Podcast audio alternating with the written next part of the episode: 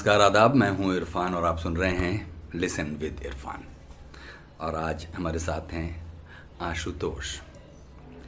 अब आशुतोष का जहाँ तक परिचय मुझे बताया गया है कि ये एक बड़ी एविड रेडियो लिसनर रहे हैं। अब तो हालाँकि कई अन्य भूमिकाओं में आ गए होंगे और परिचय भी थोड़ा विस्तृत हुआ होगा, लेकिन बुनियादी तौर पर ये परिचय मुझे बताया गया है। तो वहीं से शुरू करेंगे। आशुतोष जी बहुत बहुत स्वागत है। धन्यवाद सर। आप बातचीत के लिए हम तो कभी सोचे भी नहीं थे कि आपसे बातचीत होगी। बहुत बहुत धन्यवाद। तो अब यहाँ सबसे पहले हम आपसे ये पूछते हैं कि रेडियो सुनते हुए हम्म, और ख़ासतौर पर बीबीसी मान लीजिए हम लोगों के यहाँ रेडियो के जो श्रोता हैं वो अधिकांशतः पैसिव लिसनर्स हैं एक तरह से कहिए। जबकि सुनते हैं कि कभी ज़मानों में रेडियो श्रोता संघों का भी बड़ा एक दौर था, एक बुलेटिन भी निकला करती थी। कम से कम रेडियो सिलोन से तो वो आया करती थी, रेडियो। श्रोताओं का कोई संघ होता था। लेकिन हम लोग के यहाँ ऐसा कुछ बहुत सक्रिय रेडियो श्रोता संघ जो कार्यक्रमों की गुणवत्ता पर असर डाले। ऐसा तो आपने कुछ सुना है कभी? ये था कि मतलब कभी कभी हम रेडियो श्रोता संघ का नाम ज़रूर सुनते थे हम्म। लेकिन श्रोता संघ में सिर्फ़ एक नाम अक्सर सुनाई देता था उसमें एक व्यक्ति का नाम होता था। उसमें सदस्यों की संख्या मुझे जहाँ तक याद है कि सदस्यों की संख्या नहीं बताई जाती थी और कहाँ कहाँ के ये लोग हैं ये भी नहीं बताई जाती थी। आमतौर पे ये बता दिया जाता था कि भोजपुर रेडियो श्रोता संघ। लेकिन उसमें सदस्य भी होंगे, उसके अध्यक्ष भी होंगे और उसके उपाध्यक्ष भी होंगे। इस तरह की जो एक क्रियाशील संघ होता है, उस तरह की संघ के बारे में हमने कभी चर्चा नहीं सुनी। तो इस तरह से मुझे कभी ये नहीं हुआ, हो पाया कि ये संघ कहाँ है, किस तरह से है। और जब रहा होगा मतलब बहुत पहले था, मेरे दोस्त बताया करते थे, जो पहले सुनते थे। कि ये संघ थे तो इनमें ये ये नाम था। लेकिन उसके अस्तित्व के बारे में मुझे बहुत ज़्यादा जानकारी नहीं है। हम्म, लेकिन एक श्रोता के रूप में अगर वो सचमुच एक सक्रिय सकारात्मक दृष्टिकोण से किसी रेडियो कार्यक्रम को सुनने के बाद क्योंकि जैसे कहा जाता है कि भाई दुकानदार के लिए व्यापारी के लिए तो ग्राहक उसका भगवान होता है। उसी तरह से किसी भी रेडियो प्रेजेंटर के लिए, रेडियो प्रस्तुता के लिए, प्रस्तुतकर्ता के लिए श्रोता उसका अगर व्यापक अर्थों में कहें तो भगवान भी होता ही है, क्योंकि वो उसी के लिए उस कार्यक्रम की संकल्पना करता है, मेहनत करता है, उसे अपना खून पसीना लगाकर प्रस्तुत करता है तो अंत में कोई फ़िल्म बनाता है तो उसके लिए दर्शक उसका भगवान है। तो एक श्रोता की भूमिका के रूप में आपने कैसे इसको समझा है इस बात को कि एक श्रोता किसी कार्यक्रम में कैसे हस्तक्षेप कर सकता है? देखिए, मैं अपने निजी अनुभव के आधार पर बता रहा हूँ कि मतलब श्रोता जब हम किसी चीज़ को सुनते हैं तो हम एक तरह से उसको कंज्यूम करते हैं। हम उसे एक तरह से ग्रहण करते हैं। हम क्या ग्रहण करते हैं, हम उसको समझते हैं कि क्या हमने ग्रहण किया, कितना नहीं किया। और क्या बातें हमको समझ में आई? कितना ग्रहण किया? कुछ अपाच्य तो नहीं हो गया? कितना पाचन शक्ति कितना है? उसके बाद धीरे धीरे ऐसे ही चीज़ों को हम परखने लगते हैं। हम अपने आसपास जो रेडियो में बात होती है, रेडियो में बात होती है तो उसको हम आसपास के चीज़ों से जोड़ने लगते हैं, कनेक्ट करने लगते हैं कि क्या ऐसा कुछ है? जो मतलब आसपास जो रेडियो में बताया जा रहा है, जिस तरह से रेडियो में कहा जा रहा है, वो हमारे पास है कि नहीं है? तो इस तरह से हम कनेक्ट करते हैं। फिर उस पर सुनते हुए भी और उसी रेडियो से हम सीखते जाते हैं कि किस तरह से, जो रेडियो बता रही है कि आपके आसपास ये घटनाएँ हैं। हम तो देख रहे हैं कि नहीं है। तो फिर हम उसको जोड़ते हैं कि ये रेडियो ऐसे क्यों कर रही है? इसी तरह की घटनाएँ हो सकती हैं, कहीं दूसरी जगह हुई हो। और इस तरह से चीज़ें बनती जाती हैं और आप एक तरह से जुड़ते जाते हैं। फिर आप रेडियो में अपनी प्रतिक्रियाएँ भेजने लगते हैं और उसका एक रिस्पॉन्स आने लगता है। जब रिस्पॉन्स आने लगता है तो आपका एक उत्साह बढ़ने लगता है कि हाँ मेरी बातों को कोई सुन रहा है, किस तरह से सुन रहा है और लगता है कि रे, उस पार जो आवाज़ की दुनिया है, वहाँ भी कोई श्रोताओं के प्रति भी एक जवाबदेही है। वो चिट्ठी ही मतलब तय करती है, वो हमारा रिस्पॉन्स जो हम देते हैं, उससे ही तय हो जाता है कि वहाँ पे कोई जवाबदेही है। उसके बाद वहाँ से उसका उत्तर आने लगता है, जवाब आने लगता है। फिर आप एक दूसरे से एकदम जुड़ने लगते हैं और रेडियो जो है, उसमें बहुत सारी चीज़ें हैं जो आपको बदल देती हैं। बहुत बेहतर ढंग से बदल देती है। यदि आप सचमुच में जैसे चाय पीते हैं तो आपको जैसे आदत लग जाती है कि सवेरे एकदम तलब होने लगता है, जैसे कि कुछ छूट रहा है। चाय पीना बहुत ज़रूरी है। उसी तरह रेडियो के जो श्रोता हैं मैं निजी अनुभव पर बता रहा हूँ कि मतलब शाम जैसे ही चार बजा तो हेलो फोनिंग फरमाइश विविध भारती से हम सुनेंगे। तीन बजा विविध भारती से सखी सहेली सुनेंगे। और उसी तरह हवा महल हम सुनेंगे। नौ बजा तो कहकशा सुनेंगे। और इसी में साढ़े सात बजा तो बीबीसी हिंदी सुनेंगे। साढ़े आठ बजा तो बीबीसी उर्दू सुनेंगे। फिर वॉइस ऑफ़ अमेरिका सुनेंगे। लगातार इन सारी चीज़ों को हम सुनते जाते हैं और पता करते जाते हैं, चिट्ठियाँ लिखते हैं।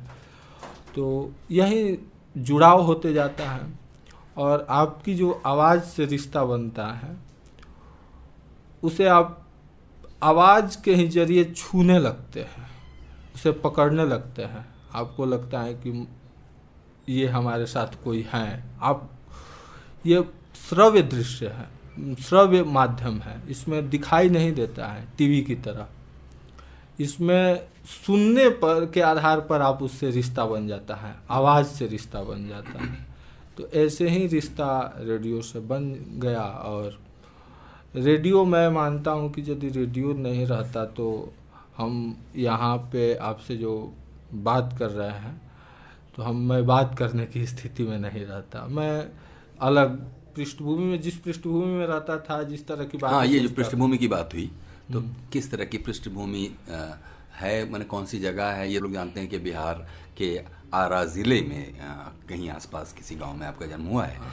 तो वो जो पृष्ठभूमि है उसके बारे में बताइए कि स्मृति के आधार पर कहाँ से स्मृति साथ देती है जहाँ पर रेडियो एक तरह से बिल्कुल एक स्थायी उपस्थिति की तरह फिर शुरू हो जाता है हो गया। मुझे ये ज़रूर याद है कि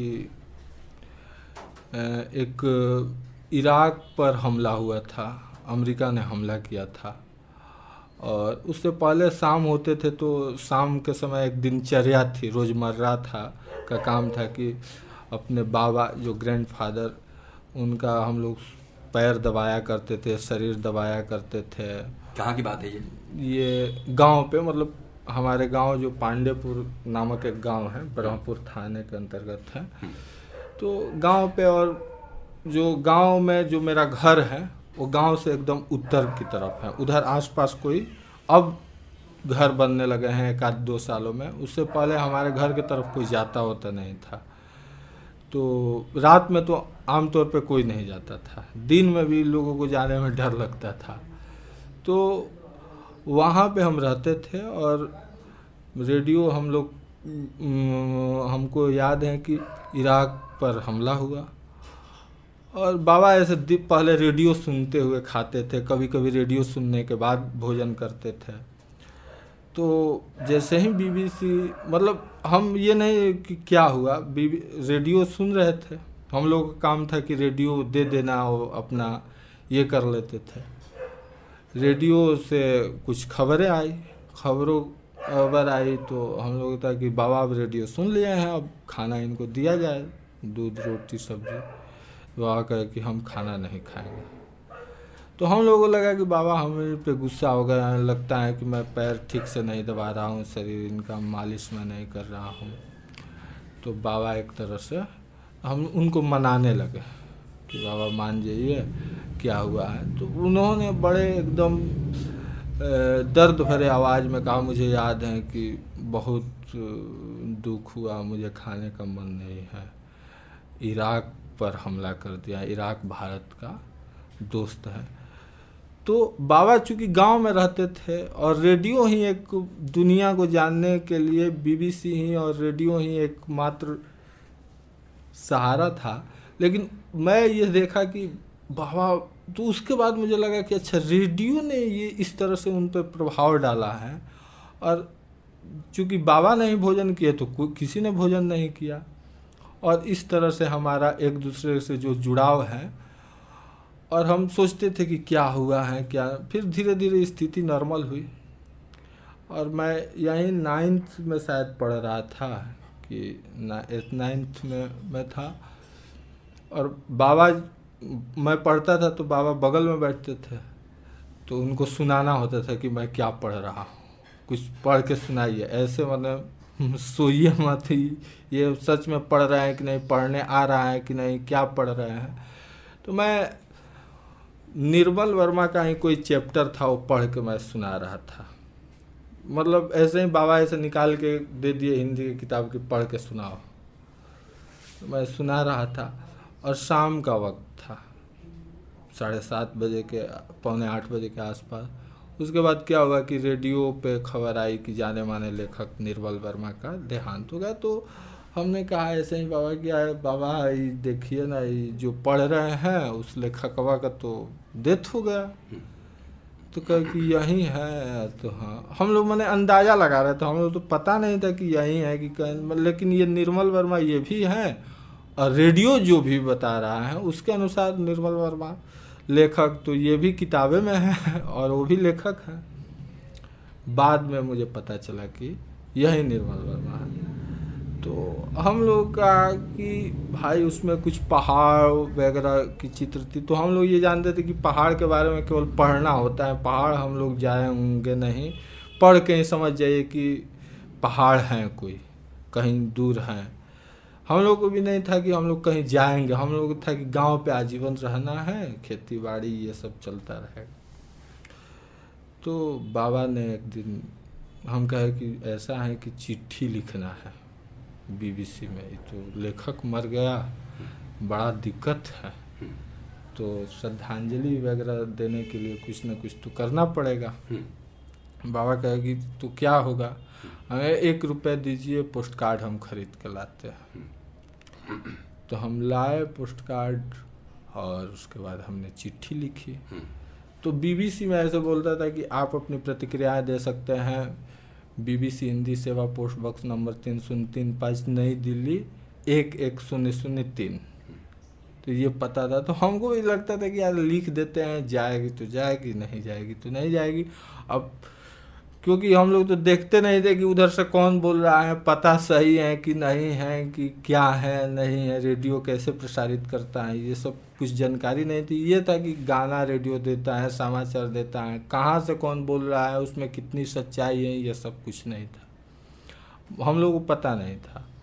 तो हमने चिट्ठी लिखा और उस पते पे अच्छा हाँ पोस्ट कार्ड जब मैंने लाया ना तो पहला जैसे ही पत्र लिखा तो हाँ हम लोग लिखते अचला शर्मा उस समय संपादक थे। तो हम नमस्ते अचला दीदी।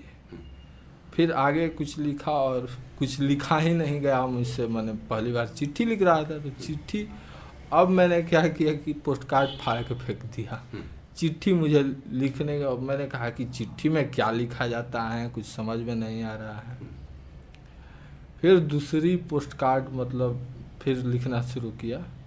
और मैंने कहा कि अब लिख लेना है। इससे पहले मैंने एक और सादे कागज़ पर अभ्यास किया चिट्ठी लिखने, क्या लिखूँगा? तो फिर मैंने लिखा, और जो मैंने सादे कागज़ पर लिखा था, उसी को देख के मैं पोस्ट कार्ड पे उतार रहा था, लेकिन वो ठीक से उतर ही नहीं पाया। फिर इसको फाड़ना पड़ा। अब बाबा बैठे बैठे देख रहे थे। बाबा ने कहा कि पचास पैसे तुमने बर्बाद कर दिया और ये कुछ चिट्ठी उट्ठी लिखने नहीं आता है। लिखो इस पे आप। अब फिर मैंने लिखा, अब और डर गया बहुत। डरा तो एक चिट्ठी लिख लिया ठीक ठाक तो बाबा कहे कि एक और इस पे भी लिखो। तो इस पे भी लिखा। अब दो दो चिट्ठी अब लिख दी है अब हमको समझ में नहीं आ रहा था किसको भेजे, कौन अच्छा है, कौन बुरा है। हमने इसमें यही लिखा था कि ऐसा है कि हम अब हम लोगों को पहाड़ वहाड़ कौन घुमाएगा अपने लेखन में? लेखन के माध्यम से पता नहीं ये पहाड़ कहाँ होते हैं ये इस तरह के चीड़ कहाँ होते हैं। हम लोग तो आम महुआ जामुन और इस टाइप के पेड़ के नीचे और ये रहते हैं सिरफल बेल वगैरह। तो उसी में अब चिट्ठी मैंने लिखा तो चिट्ठी पहुँचा। दिल्ली आया। दिल्ली आई चिट्ठी और चिट्ठी शाम को साढ़े सात पौने आठ बजे के आसपास चिट्ठी अजला जी नहीं पढ़ा। और अपनी चिट्ठी सुनते हुए मुझे एकदम खुशी भी हो रही थी और मतलब लाज भी लग रहा था और कि मतलब क्या हो गया है। मुझे एक सपने की तरह लग रहा था अच्छा मेरी चिट्ठी पहुँच गई है, मैंने जहाँ लिखा था। और मुझे बहुत ये मैं वहाँ से भाग गया, हट गया। और सभी लोग लेकिन सुन रहे थे, वहाँ पे बहुत लोग मौजूद थे, गाँव के चौपाल टाइप का था। तो लोग द्वार पे ऐसे आते थे रेडियो वडियो सुन के फिर चले जाते थे। और रेडियो बहुत तेज आवाज़ में बजती थी। मतलब कि यहाँ रेडियो बज रही है ना तो आसपास के घरों में भी रेडियो सुनाई दे रही है। वहाँ पे भी लोग अपने द्वार पे बैठ के हमारी ही रेडियो से समाचार लेते थे। और कभी कभी रेडियो में बैटरी नहीं होती थी तो उन लोगों की रेडियो बजती थी तो हम लोग भी समाचार ले लेते थे। तो उसमें क्या हुआ कि अब मुझे थोड़ा ये होता था और मैं तो गाँव में थोड़ा ये हो गया कि अरे जिसकी चिट्ठी बीबीसी में आई थी और मुझे गाँव में चूँकि रहता था, अब मुझे खुशी भी हो रही थी और सब अगले दिन खबर रात में तो सबने सुन लिया था। सुबह सुबह सभी लोग गाँव में से आए कहे कि अरे, आपकी चिट्ठी हमने सुनी, रात में अचला जी ने पढ़ा और मुझे बहुत अच्छा लगा। इतना अच्छा मुझे कभी नहीं लगा, लोग आए और हमने कहा कि बहुत अच्छा मैंने काम किया है। अपने जीवन में एक चिट्ठी लिखी और चिट्ठी पढ़ी गई और मुझे बहुत अच्छा लग रहा था। लोग आके बता रहे थे कि आपकी चिट्ठी बहुत ठीक थी और मैं इसी में था कि अच्छा इसी को अच्छी चिट्ठी कहा जाता है। अब ऐसा ही चिट्ठी लिखा। लेकिन मैं सोच रहा था कि अच्छा अब निर्मल वर्मा तो एक बार मर गया। अब क्या चिट्ठी में लिखना है? अच्छा लेकिन ये कैसे पता चल रहा था कि ये आशुतोष जिसकी चिट्ठी की बात अदला जी कर रही हैं हम्म। वो वही आशुतोष हैं जो आप हैं गाँव वालों को ये कैसे पता चला? गाँव इस कि पूरा पता उसमें कैसे बोल रही थी वो वो कि आज एक चिट्ठी आई है कक्षा नौ की छात्र है नाम है आशुतोष कुमार पांडे इन्होंने अपना पता लिखा है। गाँव पांडेपुर, पोस्ट निमेज थाना ब्रह्मपुर, जिला बक्सर बिहार। और ये इन्होंने लिखा है तो देखिए इन्होंने क्या लिखा है, आप सुनना चाहिए। तो वो अपने उस, अपनी एक खास अदा थी। और हम लोगों को लगता था कि कोई दादी अम्मा टाइप की है अचला जी और पूरे एकदम हाव भाव वैसा ही था। तो अच्छा और अचला जी के साथ सुन के तो बहुत मज़ा आ जाए मुझे याद है कि अचला जी का जब आखिरी कार्यक्रम था बीबीसी पे। और अचानक पता चला रेडियो में सुन रहा था, उससे पहले पता नहीं था कि बीबीसी पे उनका आखिरी कार्यक्रम है, इसके बाद वे रिटायर हो रही है।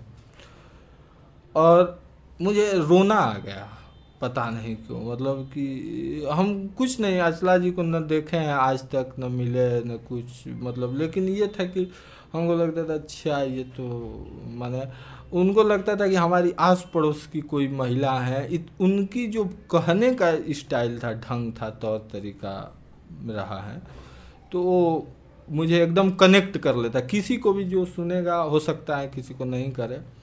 तो हम मुझे निजी तौर पे बहुत कनेक्ट करता था गाँव में बहुत लोगों को कनेक्ट करता था।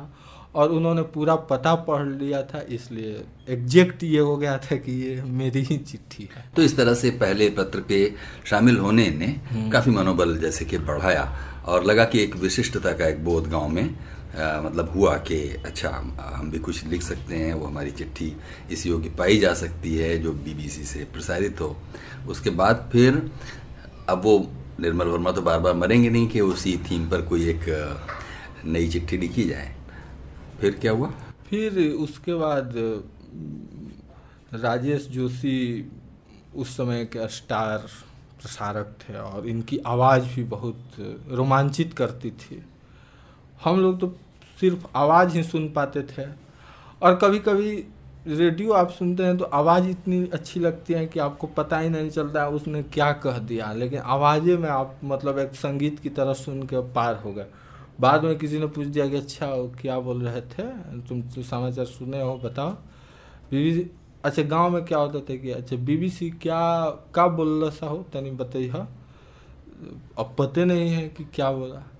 और मुझे याद है कि राजेश जोशी उस समय अमेजन के जंगलों से रिपोर्टिंग कर रहे थे। उसके बाद वो सतपुड़ा के जंगलों में। तब तक मुझे ये बीबीसी ये और रेडियो सुनने की एक तरह से ये हो गई थी, ढंग हो गया था कि अच्छा क्या सुनना है। हमने कहा अच्छा उसमें ये था कि वो रिपोर्टिंग ये थी कि उनको कभी कोई शेर दहाड़ता हुआ आवाज़ आती थी तो मुझे लगता था क्या ये करने आदमी गया मैंने ये लिखा है चिट्ठी कि ये फालतू काम आप रेडियो के लिए क्या कर रहे हैं? हमको तो समझ में नहीं आ रहा है। इससे क्या लोग जानेंगे, क्या समझेंगे? बताइए यहाँ पे कितनी अशिक्षा है, कितनी गरीबी है, क्या है? बहुत लोग पिछड़े हुए हैं। और हमारे इलाके में उस समय बहुत गोली वगैरह चल रही थी। ज़मीन को लेकर झगड़ा था। सैकड़ों लोग मारे गए थे। अच्छा उस समय बहुत तूफ़ान और वहाँ हमारे इलाके में एक था कि सब लोग, मैंने बहुत अधिकांश लड़के एक तरह से क्रिमिनल बनने के लिए रोमांचित थे। कुछ नहीं रहा कि अच्छा क्योंकि आसपास वैसे ही हीरो थे तो सबको लगा अच्छा एक तमंचा रखना है, ये करना है अच्छा लड़ाई लड़नी है, और हथियार बंद दस्ते भी दिखते थे। तो अच्छा सब लोग उससे परिचित भी थे। कभी आगे कोई कह दिया कि थोड़ा ये राइफल अपने घर पर रख दीजिएगा। तो भाई, थोड़ा होता था कि अच्छा हम राइफल ले जा रहे हैं। तो ये दो भी चीज़ें थी और उसके बाद, लेकिन हम ये देखें कि तमाम जिस भी पैसे के लोग हो, सारे के सारे लोग अंततः शाम को रेडियो ज़रूर सुनते थे। तो कुछ लोगों में परिवर्तन आ जाता था, क्योंकि कुछ लोग रेडियो पे बातचीत करते थे कि आज इसने ये कह दिया, उसने वो कह दिया, और रेडियो सुनने के बाद बहुत झगड़ा भी होता था। झगड़ा मतलब भाषा वैसे ऊँची आवाज़ में हो जाती थी। और वो कहते कि तुम ठीक से नहीं सुने तो वो कहते तुम ठीक से नहीं सुने। एक दूसरे पर वहाँ आरोप प्रत्यारोप लगते थे कि। तो इस तरह से मतलब रेडियो का ये प्रभाव था और उसकी ये विश्वसनीयता थी। और मुझे ये याद है कि लोग आकाशवाणी पटना की समाचार सुन लेते थे, लेकिन आकाशवाणी दिल्ली की समाचार नहीं सुनते थे। आकाशवाणी पटना से बाढ़ कहाँ है, सुखाड़ कहाँ है, किसकी मृत्यु हुई, एक तरह से समाचार आ गया। लेकिन आकाशवाणी दिल्ली से लोग और उस सरकार के बारे में खबर देगी, उसको क्या सुनना है? उसके बाद पाकिस्तान के बारे में सुनना होता था तो बीबीसी उर्दू अपना सुनते थे। और इसी तरह, और चाइना रेडियो तो बहुत कम लोग सुनते थे। सबको था कि अरे चाइना, और चाइना रेडियो के बारे में मैं दिलचस्प बात बताऊँ कि मैं जब उसकी शिकायती पत्र लिखता था ना तो शामिल ही नहीं होता था। उसमें कोई चर्चा ही नहीं पढ़ा ही नहीं जाता था।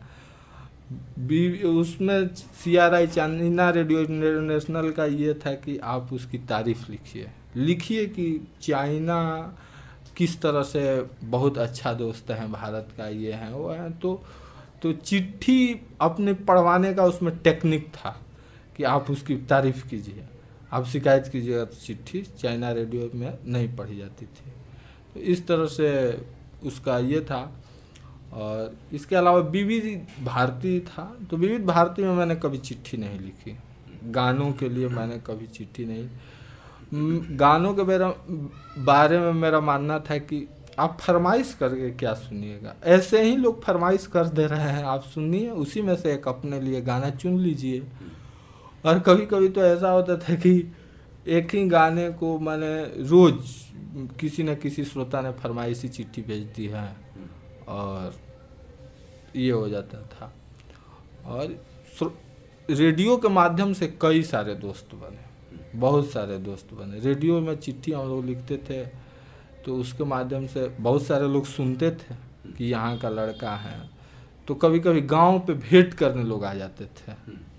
कि आपकी चिट्ठी सुनी थी, ऐसे था, वैसे था। हम भी चले जाते थे उनकी चिट्ठी आसपास का कोई सासाराम वगैरह और कहीं का सुनाई दिया तो हम लोग सवेरे बस पकड़ के, और फ़ोन तो था नहीं कि फ़ोन करेंगे। उससे केवल सिर्फ़ मिलने चले जाते थे कुछ काम नहीं बस गए कि अच्छा आपकी चिट्ठी हम सुने हम भी लिखते हैं हाँ वो भी कहा कि हाँ आपकी भी हम सुनते हैं। तो कैसे पता चलेगा कि सासाराम वाला आदमी कौन है किस गली में रहता है कैसे? नहीं उसका पता बोलता है पता अपना बोल दिया गया कि ये जगह का ये है। हम्म, हम लोग पहुँचे तो अब पता कर रहे हैं घंटों घूम करके हम्म, कि ये आदमी कौन है। अच्छा तो वो पूछेगा उस वाला अच्छा वो बीबीसी में जो चिट्ठियाँ लिखता है वही। हम्म, तो हाँ हाँ हाँ, वही अच्छा उसको अब दो चार लोग साइकिल से खोजने लगे हैं। आगे अरे तुम्हारे लिए कोई खोजने के लिए आया है? तो वो आया और फिर हम लोग बताए कि इस तरह से यहाँ पे ये कभी कभी क्या होता था कि उसी पते पर जो मतलब जो चिट्ठी किसी श्रोता ने भेजी है हम्म, तो पता बोलता था कि कवर्धा मध्य प्रदेश से चाहे गोल पहाड़ी से जंग बहादुर सिंह। तो उस पते पर हम भी एक चिट्ठी भेज देते थे। अच्छा। उसमें क्या लिखे? लिखे कि जंग बहादुर जी बहुत बहुत नमस्ते और हमने आपका पत्र सुना बीबीसी रेडियो पे। आपकी पत्र बहुत अच्छी थी उसमें आपने ये इस बात का ध्यान आकर्षित किया इसके लिए। कभी कभी तो ऐसा होता था कि रेड फिर उसका जंग बहादुर का जवाब आया? नहीं। नहीं।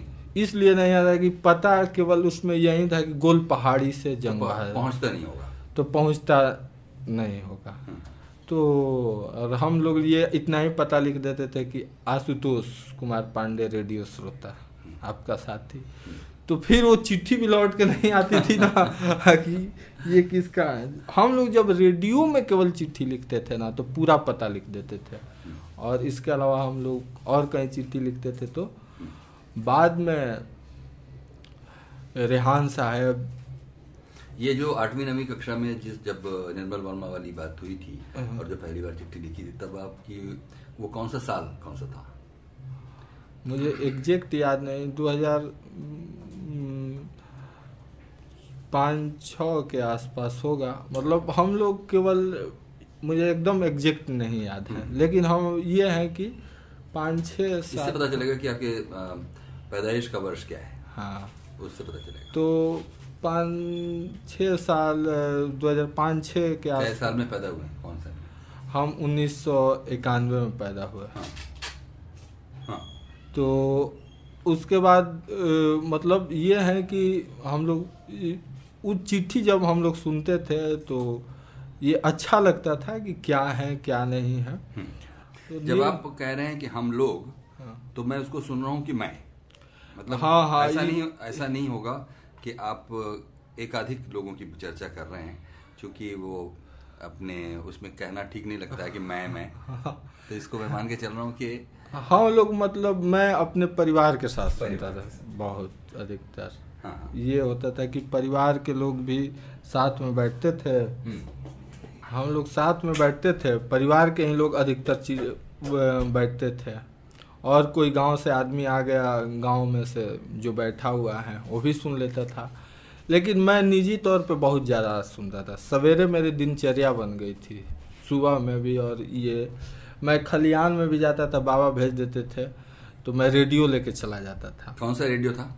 ये था फिलिप्स का। फिलिप्स का? हाँ। अच्छा। उसमें एंटीना नहीं था। हाँ। और एक बार क्या हुआ कि किसी लड़के ने आके रेडियो छू दिया। तो पापा उस रेडियो को पटक कर तोड़ दिए कि रेडियो रेडियो ऐसे छू दिया ना तो उसका कुछ ट्यून हिल गया और खराब हो गया है उसका। आवाज़ वगैरह ट्यून करने वाला। तो पापा क्या करते रहे आपके? मेरे पापा गृहस्थ हैं खेती बाड़ी करते हैं। अच्छा क्योंकि बार बार तो बाबा का ही नाम आ रहा था। हाँ मेरे पिताजी गाँव पे ही रहते हुए। हाँ। खेती बाड़ी और अन्य काम जो भी उससे संबंधित है हाँ। वहीं करते हैं। और बाबा? बाबा मेरे वो भी वो भी खेती खेती। हाँ हाँ। अच्छा। हम्म। इन इन दोनों दोनों लोग कभी शहर बहुत जाना जाना इन लोगों का नहीं रहा कम रहा? थोड़ा ये था ना कि बाबा से इस संबंध में कुछ बात नहीं होती थी और ये माना जाता था कि बद ज़्यादा बड़ों से प्रश्न करना बदतमीजी टाइप से है। आप लोग कितने भाई बहन हैं? मैं दो भाई और दो बहन। आप क्या नंबर के हैं? मैं सबसे बड़ा भाई। सबसे बड़े आप ही? हैं हाँ और मैं मुझसे बड़ी बहन एक है। अच्छा। तो उसकी बहुत पहले शादी हो गई थी। हम लोग नाइन्थ टेंथ में थे तभी। और उसके बाद एक और बहन की बाद में शादी हो गई। और उसके बाद मेरा एक मुझसे छोटा भाई है वो बीएससी में पढ़ रहा है फिजिक्स तो तो ये है बात ये इस रेडियो की दुनिया के श्रोता होते हुए। हम्म, इसने आपकी जो शैक्षिक परिवेश था जो आपका जो पढ़ाई दिखाई कक्षा सिलेबस करिकुलम की पढ़ाई उस पर क्या असर डाला? मुझे लगता है कि मुझे पढ़ाई में बहुत मन नहीं लगता था। मुझे ये था कि मैं किताबें तो पिताजी के या बाबा के डर से ज़रूर पढ़ता था कुछ ये करता था पढ़ाई लिखाई करता था। लेकिन मुझे आसपास की और चीज़ें भी बहुत प्रभावित करती थी, घटनाएँ और जो सुनता था। और मान घर पे क्या होता था कि बहुत तरह की चीज़ें बातचीत हो रही है। हालाँकि हम लोग वहाँ नहीं बैठते थे, दूर बैठे ही सुन लेते थे किस तरह की बातें हो रही है। तो वो बातें बहुत प्रभावित करती थी। और प्रभावित करती थी तो वो ज़्यादा असरकारक हो जाती थी। रेडियो में जो भी सुनी सुनाई बात है, वो दूर की कौड़ी साबित हो जाती थी वो बहुत।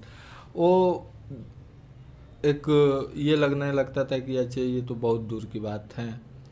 ये सबसे नज़दीकी तरीका है। तो ये हम लोग जब आसपास की घटनाएँ देखते, समझते, सुनते थे तो सारी चीज़ें तो प्रभावित करती ही थी। लेकिन, और रेडियो बाद में क्या हुआ कि विविध भारती पे मैं नाटक सुनने लगा। शनिवार और रविवार को नाटक प्रसारित होता था साढ़े तीन बजे से। तो नाटक मैंने, सबसे पहला जो नाटक है वो मैंने सुना चरणदास चोर चरणदास चोर मतलब मैं नाटक सुनता था तो उससे पहले भी बहुत सारे नाटक मैंने सुने थे, लेकिन कोई नाटक याद नहीं रहा। कोई असर नहीं डाल पाया। हम एक सुनने के लिए सुन लेते थे कि अच्छा सुनना है कुछ काम नहीं है तो सुन लीजिए। लेकिन चरण दास चोर का जो विविध भारती पे जो नाटक प्रसारित हुआ तो उसने बड़ा असर किया। असर ये किया ना कि मुझे चोर बड़े अच्छे लगने लगे। मैंने कहा कि चरण दास तो बड़ा अच्छा चोर है। अच्छा अग ये पहले दिन प्रसारित हुआ आधे घंटे में। और आधा बाकी था अगले दिन। और मुझे इतनी उत्सुकता थी कि अच्छा आधा नाटक है और आधा ये सुन लेना है। इसमें नाटक और हम लोग रहर काट के अरहर का होता है उसको काट के आए थे खेत से और पीट रहे थे उसको। मैंने उसमें से दाना निकाल रहे थे। लेकिन उस बीच में हमने बंद कर देते थे कि अभी नहीं सुनना है नहीं तो पीटना नहीं है नहीं तो सुनाइए नहीं देगा उसमें क्या रेडियो लगा के हम बैठ। चरण दास की मतलब ये हुई और मैंने कहा कि कितना अद्भुत नाटक है और कितना अच्छा चोर है। और फिर आसपास के और चोरों से हमने मिलान करने लगे क्योंकि उस समय बहुत डकैती हुआ करती थी। बहुत डकैती। इलाके में और मेरे गाँव में हाल ही में डकैती हुई थी। बहुत भीषण डकैती।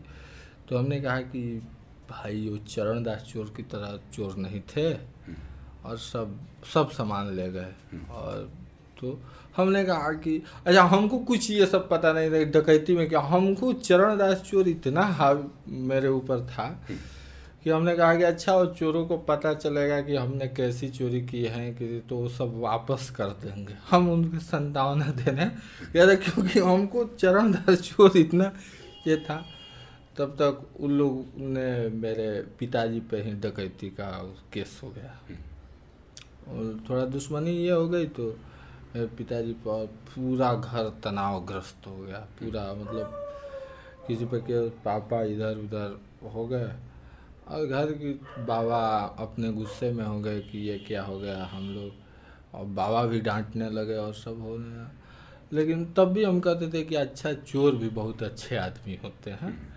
क्योंकि इस चरण हम नहीं जानते ये नाटक है हम चोर भी ऐसे होते हैं। तब एक इलाके में बहुत मैं नाम नहीं रखूँगा क्योंकि इलाके में बहुत प्रतिष्ठित चोर थे।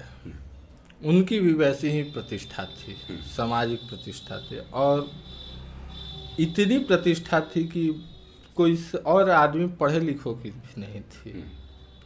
या बहुत अच्छा उनका ये था रहन सहन मतलब लोग उनसे प्रभावित थे और उन्हें सम्मान देते थे। और सबके यहाँ चोरी नहीं करते थे तो ये हम लोग को भी और ये था। तो बहुत दिन बाद में उनकी उसी कुछ दिन के बाद हत्या हो गई। उनके प्रतिद्वंदियों ने कर दिया। फिर भी लोग उनको बड़ी याद अभी भी करते हैं कि भाई वो बहुत अच्छे चोर थे। उनके पिताजी भी बड़े प्रतिष्ठित चोर थे। और उनकी ख्याति इस इलाके में थी कि वो उत्तर प्रदेश तक जाते थे चोरी करने। और इधर मतलब सासाराम के हमारे इलाके से उधर सासाराम और घोड़ी से वो लोग जाते थे चोरी वोरी करने आते थे। और पूरे इलाके में उनकी इतनी ज़बरदस्त प्रतिष्ठा थी। कि जिनके यहाँ कहेंगे जो ताकतवर बनेगा जो सामंत होगा जो मतलब बहुत ये होगा कि हमारे सामने कोई कुछ नहीं है किसी को कोई दबाएगा कोई बहुत बड़े सेठ हैं बनिया है तो उन्हीं के यहाँ चोरी करते थे और कितने भी बड़ी ये ख्याति किसी की हो जाए हम्म। कि लोग लग जाते थे कि नहीं चोरी नहीं होने देंगे हम्म। इस सब के बावजूद भी हम्म। मतलब उनकी चोरी होती थी और ये सब लोग जान जाते थे कि वहीं है लेकिन किसी को कुछ कहने की हिम्मत नहीं थी। तो इस तरह से मुझे और भी ये होता था कि अच्छा ये और कभी कभी उन पर बात होने लगती थी वो मेरे पिताजी के बहुत करीबी थे। तो और पिताजी वाले दुआ वो आ जाते थे ऐसे ही द्वार पे बैठते थे क्योंकि उनको भी ये नहीं था। और बहुत वो गरीब आदमी थे जो चोरी करते थे। ऐसा नहीं था कि बहुत वो चोरी करके बहुत धनी थे और सामान रखते थे। वो इतने प्रतिष्ठित चोर थे कि उनके पास कुछ भी नहीं था। एक झोपड़ी और एक घोड़ी के अलावा जिसे बहुत अच्छी घोड़ी थी जिसे चलते थे। बाद में उनकी हत्या हो गई। और बहुत ये थे, हिम्मतगर आदमी थे, जिसे हम लोग करेजगर आदमी कहते हैं। किसी के सामने जाना, किसी से बात कर लेना। और बहुत निशानेबाज थे। हम्म। गोली चलाते थे तो माने हमने उनको गोली चलाते हुए अगर कुछ देखा नहीं लेकिन जो उनके आसपास लोग थे वो ऐसा बताते हैं कि वो बहुत ये थे। तो ऐसे लोग थे और रेडियो ने बाद में मुझे पता चला कि चोरी बहुत ख़राब काम है ये डकैती ये सब बहुत लेकिन शुरू शुरू में ये लगने लगा कि ये बहुत अच्छा माने, एक तो चरण दास चोर हम सुन लिए थे और एक दूसरी बात है कि उनको तो मुझे चोर और चोरी और इनकी प्रतिष्ठा बहुत आकर्षित करती थी और मैं कभी कभी सपने में चोरी भी करने जाता था। कहीं डकैती और फिर आता था, फिर नींद खुल जाती थी। मैं सोचता रहता था कि मतलब क्या है? तो इस तरह से हो जाता था कि इस तरह का प्रभाव था। मेरा ये कहने का मतलब है कि रेडियो का प्रभाव इस तरह का था। नाटक का भी प्रभाव था। और समाचारों का प्रभाव तो ये था कि समाचार किसी तरह का बीबीसी का ये प्रभाव था कि हम, हमको याद है कि 2 जून 2012 की हत्या हुई थी। परमेश्वर मुखिया के इलाके में रणवीर सेना के प्रमुख माने जाते थे। बहुत नामी थे और बहुत ये थे। तो हम लोग ट्यूशन पढ़ने गए थे तो हम लोग देखे कि मैंने उनकी हत्या हो गई है मतलब लाश पड़ी हुई है। हम लोग उनको देखते थे, ऐसे जानते थे कि यही है और बहुत बड़े ये हैं इलाके के। लेकिन इस, जबकि हम लोग देख लिए थे, इसके बाद भी हम लोग पुष्टि करने रेडियो से आए हम घर पे आए दौड़ते दौड़ते साढ़े छः बजे का रेडियो लगाए बीबीसी पे मणिकांत ठाकुर आगे कहे कि ये तो मतलब ये देखिए कि सामने घटना हुई है लेकिन उसकी पुष्टि हम रेडियो से करवा रहे थे तो रेडियो की अपने से ज़्यादा रेडियो पर विश्वास हो गया था कि अच्छा रेडियो में क्या था कि हम किसी को जानते नहीं मतलब सबका नाम जानते हैं। किसी का चेहरा नहीं जानते थे। तो आवाज़ एक ऐसा एक ऐसी चीज़ है जिससे हम मतलब दोस्ती कर लेते हैं। हम पचास लोगों के भीड़ में शोर में उस आवाज़ को पहचान लेते हैं। उस आवाज़ को टटोलते हुए हम उसके पास पहुँच जाते हैं। आ, तो वो जेहन में बस जाता है स्मृति में बस जाती है। आप आवाज़ से नाम का अंदाज़ा लगा लीजिएगा। चेहरे तो जैसे कोई लिखा है कि मेरी आवाज़ ही पहचान है। उसी तरह का है तो ये ही पूरी चीज़ें रही हैं। और रेडियो ने जो मैं बहुत सारी किताबें आजकल पढ़ता हूँ तो रेडियो ने ही ये सिखाई कि भाई किताबें पढ़ना है क्योंकि किताबों के बारे में रेडियो पे देता था तो हम कहते थे अच्छा ये किताब भी ऐसे भी होते थे। पहले हम लोग उपन्यास घर में पढ़ते थे ना चोरी छुप के मतलब मेरे चाचा पढ़ते थे पापा तो बाबा बाबा उन लोगों को बहुत भद्दी भद्दी बातें सुनाते थे। हम लोग भी वही उपन्यास पढ़ते थे। रीमा भारती का उपन्यास वेद प्रकाश शर्मा का, दहेज में रिवाल्वर, वर्दी वाला गुंडा। तो हम लोग छुप के, पापा और बाबा जो बाबा से छुप के पढ़ते थे। हम पापा, बाबा दोनों से छुप के पढ़ते थे कि इसका गलत ये है। और माँ कहती थी आए, सब उपन्यास पढ़कर सब बर्बाद हो गया। फिर हम रेडियो पर फलाना उपन्यासकार तो होंगे कि जब बर्बाद हो गया तो रेडियो इतना क्यों कह रहा है कि फलाना उपन्यासकार श्रीलाल शुक्ला फलाना धमाका मुंशी प्रेमचंद, इन लोगों की इतनी प्रतिष्ठा है। लेकिन हम ये फिर सोचते थे कि वेद प्रकाश शर्मा, ये सुरेंद्र मोहन पाठक, रीमा भारती लोगों का नाम नहीं लिया जाता है। बाद में पता चला कि ये उपन्यास अलग है, वो उपन्यास अलग है। तो धीरे धीरे और भी चीज़ें आने लगी। और इसके बारे में एक तहलका मैगजीन छपती थी तो उसमें मैंने पढ़ा उपन्यासों के इस तरह के जो लुगदी उपन्यास कहे जाते हैं तो इनके बारे में पढ़ा तो और भी कंसेप्ट क्लियर हुआ। तो धीरे धीरे रेडियो ने एक मतलब बताया कि ये ये ऐसे ऐसे ये ये चीज़ें होती हैं। और ये किताब है आपको पढ़ना है तो पढ़िए। नहीं पढ़ना है तो मत पढ़िए। आप एक श्रोता हैं आप जो रेडियो को देख रहे हैं आप किसी दुकान पे जाते हैं तो बीस तरह के सामान हैं। आपको जो पसंद आएगा वो आप खरीदिए। आपको नहीं पसंद आएगा मत खरीदिए। उसी प्रकार रेडियो में अलग अलग स्टेशन हैं अलग अलग कार्यक्रम हैं आपको क्या पसंद आता है सुनिए। नहीं पसंद आता है तो मत सुनिए। तो इस तरह से अगर देखें कि मतलब आदमी जब धीरे धीरे उसकी आयु बढ़ने लगेगी उससे कुछ उम्मीद की जाने लगेगी कि भाई अब तुम भी दूसरे लोगों की तरह कुछ काम से लगो शिक्षा पूरी करो। इस काम में रेडियो या ये जो परिवेश है वो आपके लिए कैसे सहायक हुआ? या फिर उस दिशा में आपको जाना ही नहीं था? मतलब रेडियो की एक सहायता थी कि एक व्यक्तित्व का उसने निर्माण किया। वो कैसे? मतलब कम से कम ये कि किसी से मिलना है तो बोलना कैसे है? किसी से ब, मिलना है तो बतियाना कैसे है? बातचीत कैसे करना है? प्रश्न कैसे करना है?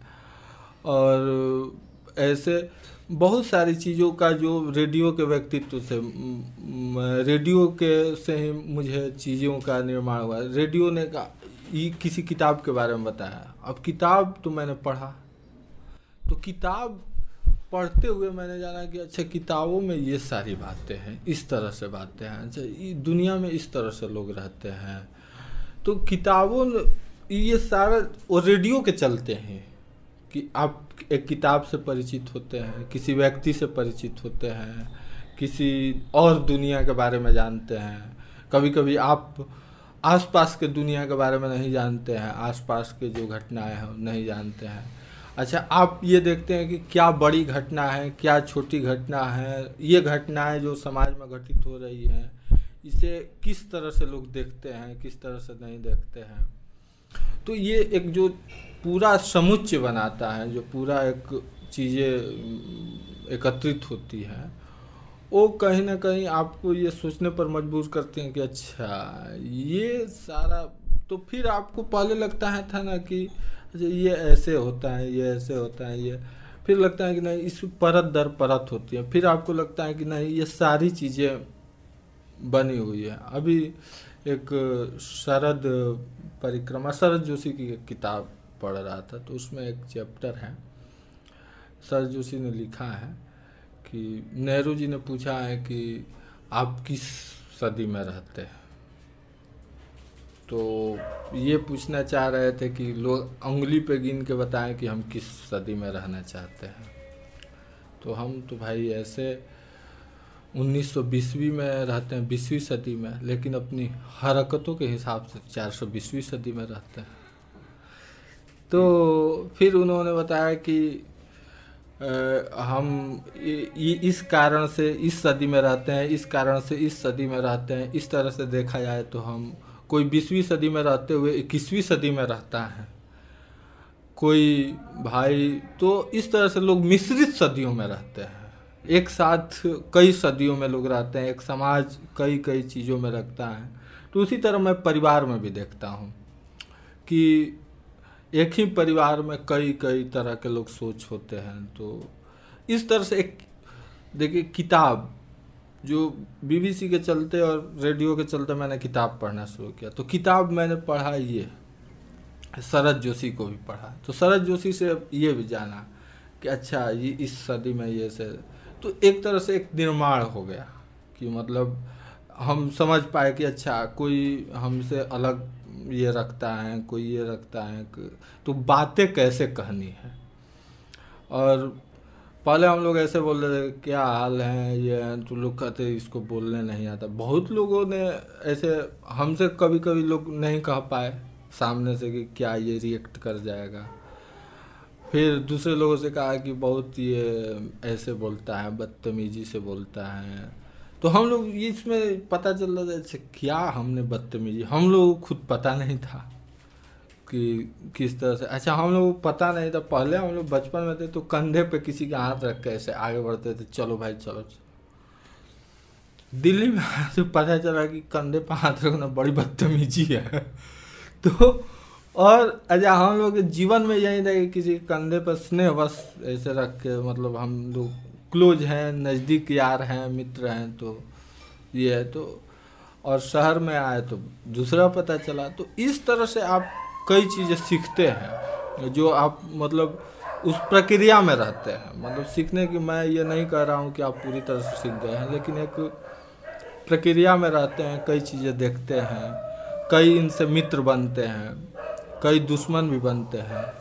तो इस तरह से प्रक्रियाएँ चलती रहती हैं और और उसी आधार पे लोग तय करते हैं कि मैं बीबीसी में बहुत सारी चिट्ठी लिखता था तो बहुत लोगों की आलोचना करता था, उनकी रिपोर्ट की आलोचना करता था। बहुत सारे जब रेडियो का ये ज़माना ख़त्म होने लगा बीबीसी बंद होने लगा, उससे पहले भी बीबीसी के कई कार्यक्रम, जैसे वर्षांत होता था बीबीसी के अलग अलग जो वार्षिक कार्यक्रम होते थे या कोई विशेष कार्यक्रम होता था तो उसमें मुझे शामिल किया जाता था, फ़ोन के ज़रिए या जैसे भी हो। तो उसमें हम लोग जाते थे तो विविध टाइप से मतलब अलग अलग जैसे कोई रियाज से जुड़ा है तो हम लोग कहते हैं अच्छा आज रियाज से भी आदमी जुड़े हैं। तो हम लोग गाँव में एकदम मनोरंजन हो जाता था, रोमांच हो जाता था कि हमारी बातें अब वहाँ हो रही है। मतलब हम लोग केवल नॉर्मल आदमी नहीं हैं, हम लोग बहुत बड़े आदमी हैं, विदेशों में बात। फिर नेपाल, पाकिस्तान, इस तरह से सब जुड़ते थे। तो ये व्यक्तित्व का अच्छा लगता था कि अच्छा हम कुछ हैं। तब तक मतलब इस तरह से चीज़ें बनती थी कि हम आगे बढ़ चुके हैं। इसमें देखिएगा कि जैसे शुरुआती एक दो चिट्ठियों को अगर देखें, खासतौर पर जहाँ से शुरू हुआ निर्मल वर्मा की कहानी से, उसमें तो एक ये था भाई कि जिस पहाड़ जंगल की बात तुम कर रहे हो, वो हमारे पहाड़ जंगल से अलग है, हमारे परिवेश से अलग है। तो वो एक तरह से एक आदमी का एक बताई जा रही बात से का एक प्रतिविचार जैसा सामने आ रहा था। ये, ये भी उसकी सुंदरता थी कि वो सिर्फ़ ये नहीं कह रहा था बड़ा अच्छा अच्छा अच्छा बल्कि वो अपने को भी अपनी स्थितियों को देखते हुए अपना कुछ हस्तक्षेप कर रहा था। ये तो शुरुआती पहला पत्र हुआ। लेकिन धीरे धीरे करके कार्यक्रमों को एक विवेचना की दृष्टि से देखना और तब उसमें किसी तरह का कोई समीक्षात्मक आलोचनात्मक टिप्पणी के रूप में हस्तक्षेप करना तो वो एक ज़िम्मेदारी का भी काम होता है क्योंकि ये कितने समय तक आप अपने लिए ध्यान आकर्षण के लिए चिट्ठी लिखते रहेंगे उसका एक थकान का एक समय आता है एक घूम के चक्कर पूरा हो जाता है। बिल्कुल। कि भाई आप की तरफ़ देखा जाए आपका नाम रेडियो पर आए ये ये एक समय पूरा हो जाता है। हाँ। उसके बाद ज़िम्मेदारी दूसरी बढ़ जाती है। हम्म। तो वो ज़िम्मेदारी कैसे पैदा हुई है? एक उसके बाद ये तो पहली चिट्ठी, ये सब दो तीन चिट्ठी हुई थी कि ध्यान आकर्षण वाली। बाद में मुझे कुछ शब्द समझ में नहीं आते थे। जैसे अभी, अब, अभी भी लोग उसको बहुत कम लोग समझते हैं। जैसे बीबीसी में कोई विश्लेषक आते थे, दलित विश्लेषक, उस समय हम लोग उदित राज का बहुत नाम सुनते थे रेडियो पे। बाद में वो केंद्र सरकार में लिया तो हम लोग बचपन में सुनते थे। तो आगे पूरा ये सब तो हम लोग चूँकि ब्राह्मण परिवार से थे, वो हमेशा कहते थे कि ब्राह्मणों ने ये किया, वो किया, और तो हम लोग बुरा लगता था। बुरा लगता था तो हमने ये चिट्ठी लिखी कि ये सब ब्राह्मणों को गरियाने वाले, क्योंकि हम उसी परिवेश से थे। तो और हमारी जो सामाजिक आइडेंटिटी थी, जो सामाजिक पहचान थी, जातीय पहचान थी, जो सामाजिक पहचान थी, वो जातीय आधार पे थी। तो मतलब आ, अब समझ में आता है। तो वो थे लोग हमको बाबा वगैरह कहते थे। तो हमको ये सब बहुत बुरा लगता था, लेकिन तो हम ये चिट्ठी लिखते थे कि ये बेवकूफ़ाना इस तरह से बीबीसी ब्राह्मणों को गाली देने के लिए इनको बुलाया है, ये ऐसे किया है।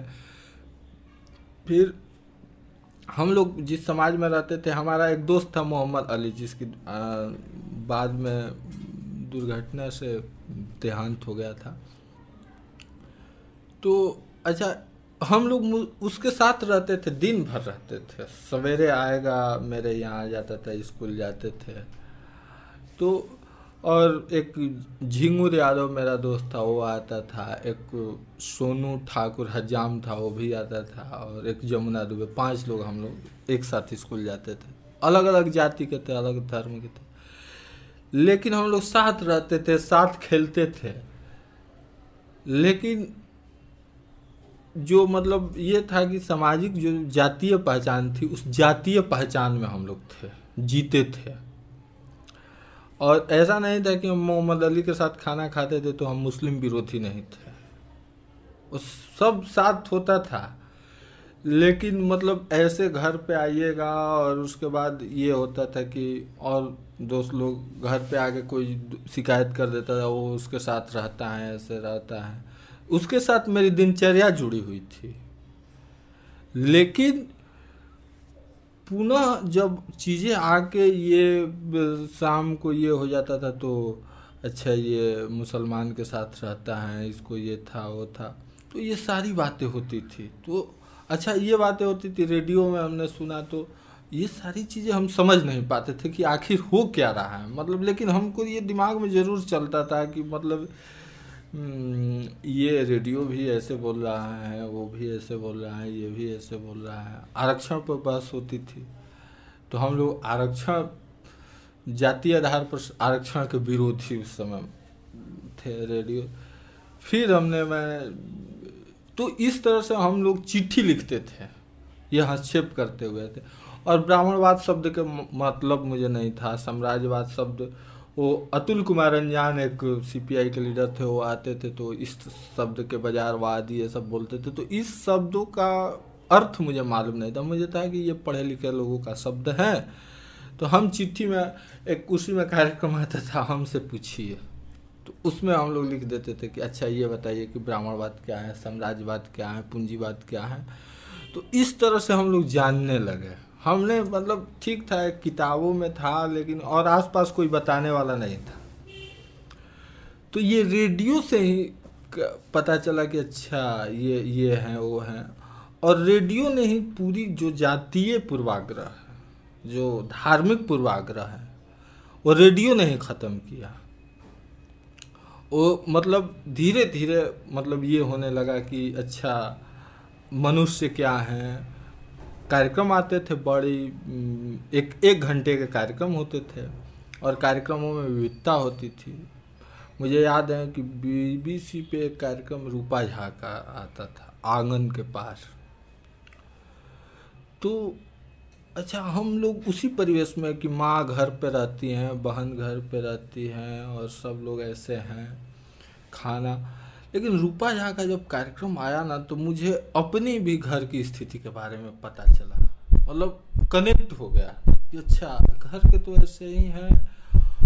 हो सकता है कोई महिलाएँ ऐसे कह दी हो लेकिन पूरा जब आप कनेक्ट करते थे तो ऐसे ही आ जाता था कि अच्छा हम्म, पूरी तरह मिला दिए तो रेडियो जो है तो आँगन के पार में क्या ऐसी बात थी जो कनेक्ट की जाए आँगन के पार में ये थी ना कि कुछ घरेलू जो महिलाएँ हैं उनका रहन सहन क्या है जो ग्रामीण स्तर की महिलाएँ हैं। ठीक है ना? तो ग्रामीण महिलाएँ कुछ उसी में कोई नौकरी कर रही है तो उनकी उनको कितना कष्ट है? कुछ महिलाओं का यह था कि आपको घर की देहरी लाए हुए कितना साल हो गया। मतलब बहुत सारी महिलाएँ तो ऐसे थी कि घर के दरवाज़ा के पार उसको गए, सालों साल हो गया था। मैंने कहीं भी नैहर जाना है, कहीं जाना है तो चले गए। नहीं तो बहुत वो हैं, दुल्हन बन के अपना वृद्ध हो गई। हमारी दादी थी, वृद्ध हो गई थी, लेकिन पल्लू उनका ऐसे ही था। बहुत सारी महिलाओं का नहीं था। तो उससे भी पता चलता था कि अच्छा तो उसी में जो चीज़ें थी, उसका आकलन होने लगा कि अच्छा रुपा जाकर ये था कि उसमें लोग पता अच्छा आप आखिरी बार कब ये गई थी, कहाँ घूमने गई थी, क्या खरीदने गई थी? तो हम भी जोड़ते थे अच्छा मेरी माँ कब गई है, कैसे गई है? तो ये मुझे थोड़ा ये कर देता था कि अच्छा मैंने महिलाओं की स्थिति कितनी भयावह है, कितनी अच्छी भी हो सकती है। उसमें कुछ सफल महिलाओं के बारे में भी कहानियाँ होती थी। तो ये सारी जो चीज़ें होती थी, वो बहुत ज़्यादा प्रभावित करती थी कि भाई तो हम सोचते थे कि नहीं। लेकिन फिर हम, मेरे सोचने से कुछ नहीं हो सकता था। घर के मलिकार कोई और था, बाबा थे जो, जिनसे सब कुछ पूछना है। हमको बाज़ार जाना है कि नहीं जाना हम किसी से मिलने जाना है कि नहीं जाना है? बहुत ये नहीं था कि अपने मन से जाना है। ये था कि जाना है। बाबा यदि कह दिए कि खेत पे जाना है तो आप जाइए और जब तक वो खेत पे नहीं पहुँचेंगे, तब तक आप लौटना नहीं खेत पे रहना है। तो ये सारा जो परिवेश था ना तो हमको ये लगता था कि सिर्फ़ आँगन के पार में सिर्फ़ महिलाओं की दुर्दशा नहीं है। पुरुषों की वैसे ही हैं। पुरुषों के आगे भी जैसे हमसे बड़े जो गार्जियन हैं, घर में हैं तो वो भी कहीं आपको जाना है। अच्छा कहाँ जा रहे हैं? बाज़ार, मेला। क्या मेला देखने जाना है? क्या करोगे जाके? उसमें लफुआ है, ये है, वो अच्छा आप सोचते हैं कि लफुओं का जीवन कितना अच्छा होता है। किसी की बात नहीं सुनते हैं, वो ऐसे घूमते हैं, कितना उन लोगों की आज़ादी है। अब फिर मन ही मन एकदम ये करते हैं, मन में एक विद्रोह करते हैं लेकिन नहीं हमको माने लफुआ बनना है, वो लोग कितना अच्छा से घूमते हैं। अब कम से कम अच्छा वो कह दिए कि लफुआ तो हमको मैंने कि अच्छा लफुआ मैंने अच्छा से घूमना मैंने लफुआ हो गया। और मिठाई खाना लफुआ। अब आपको वो लेकिन तब तक दो थप्पड़ पिटा गए। ये सब बात करते हुए आपका सारा भूत उतर गया।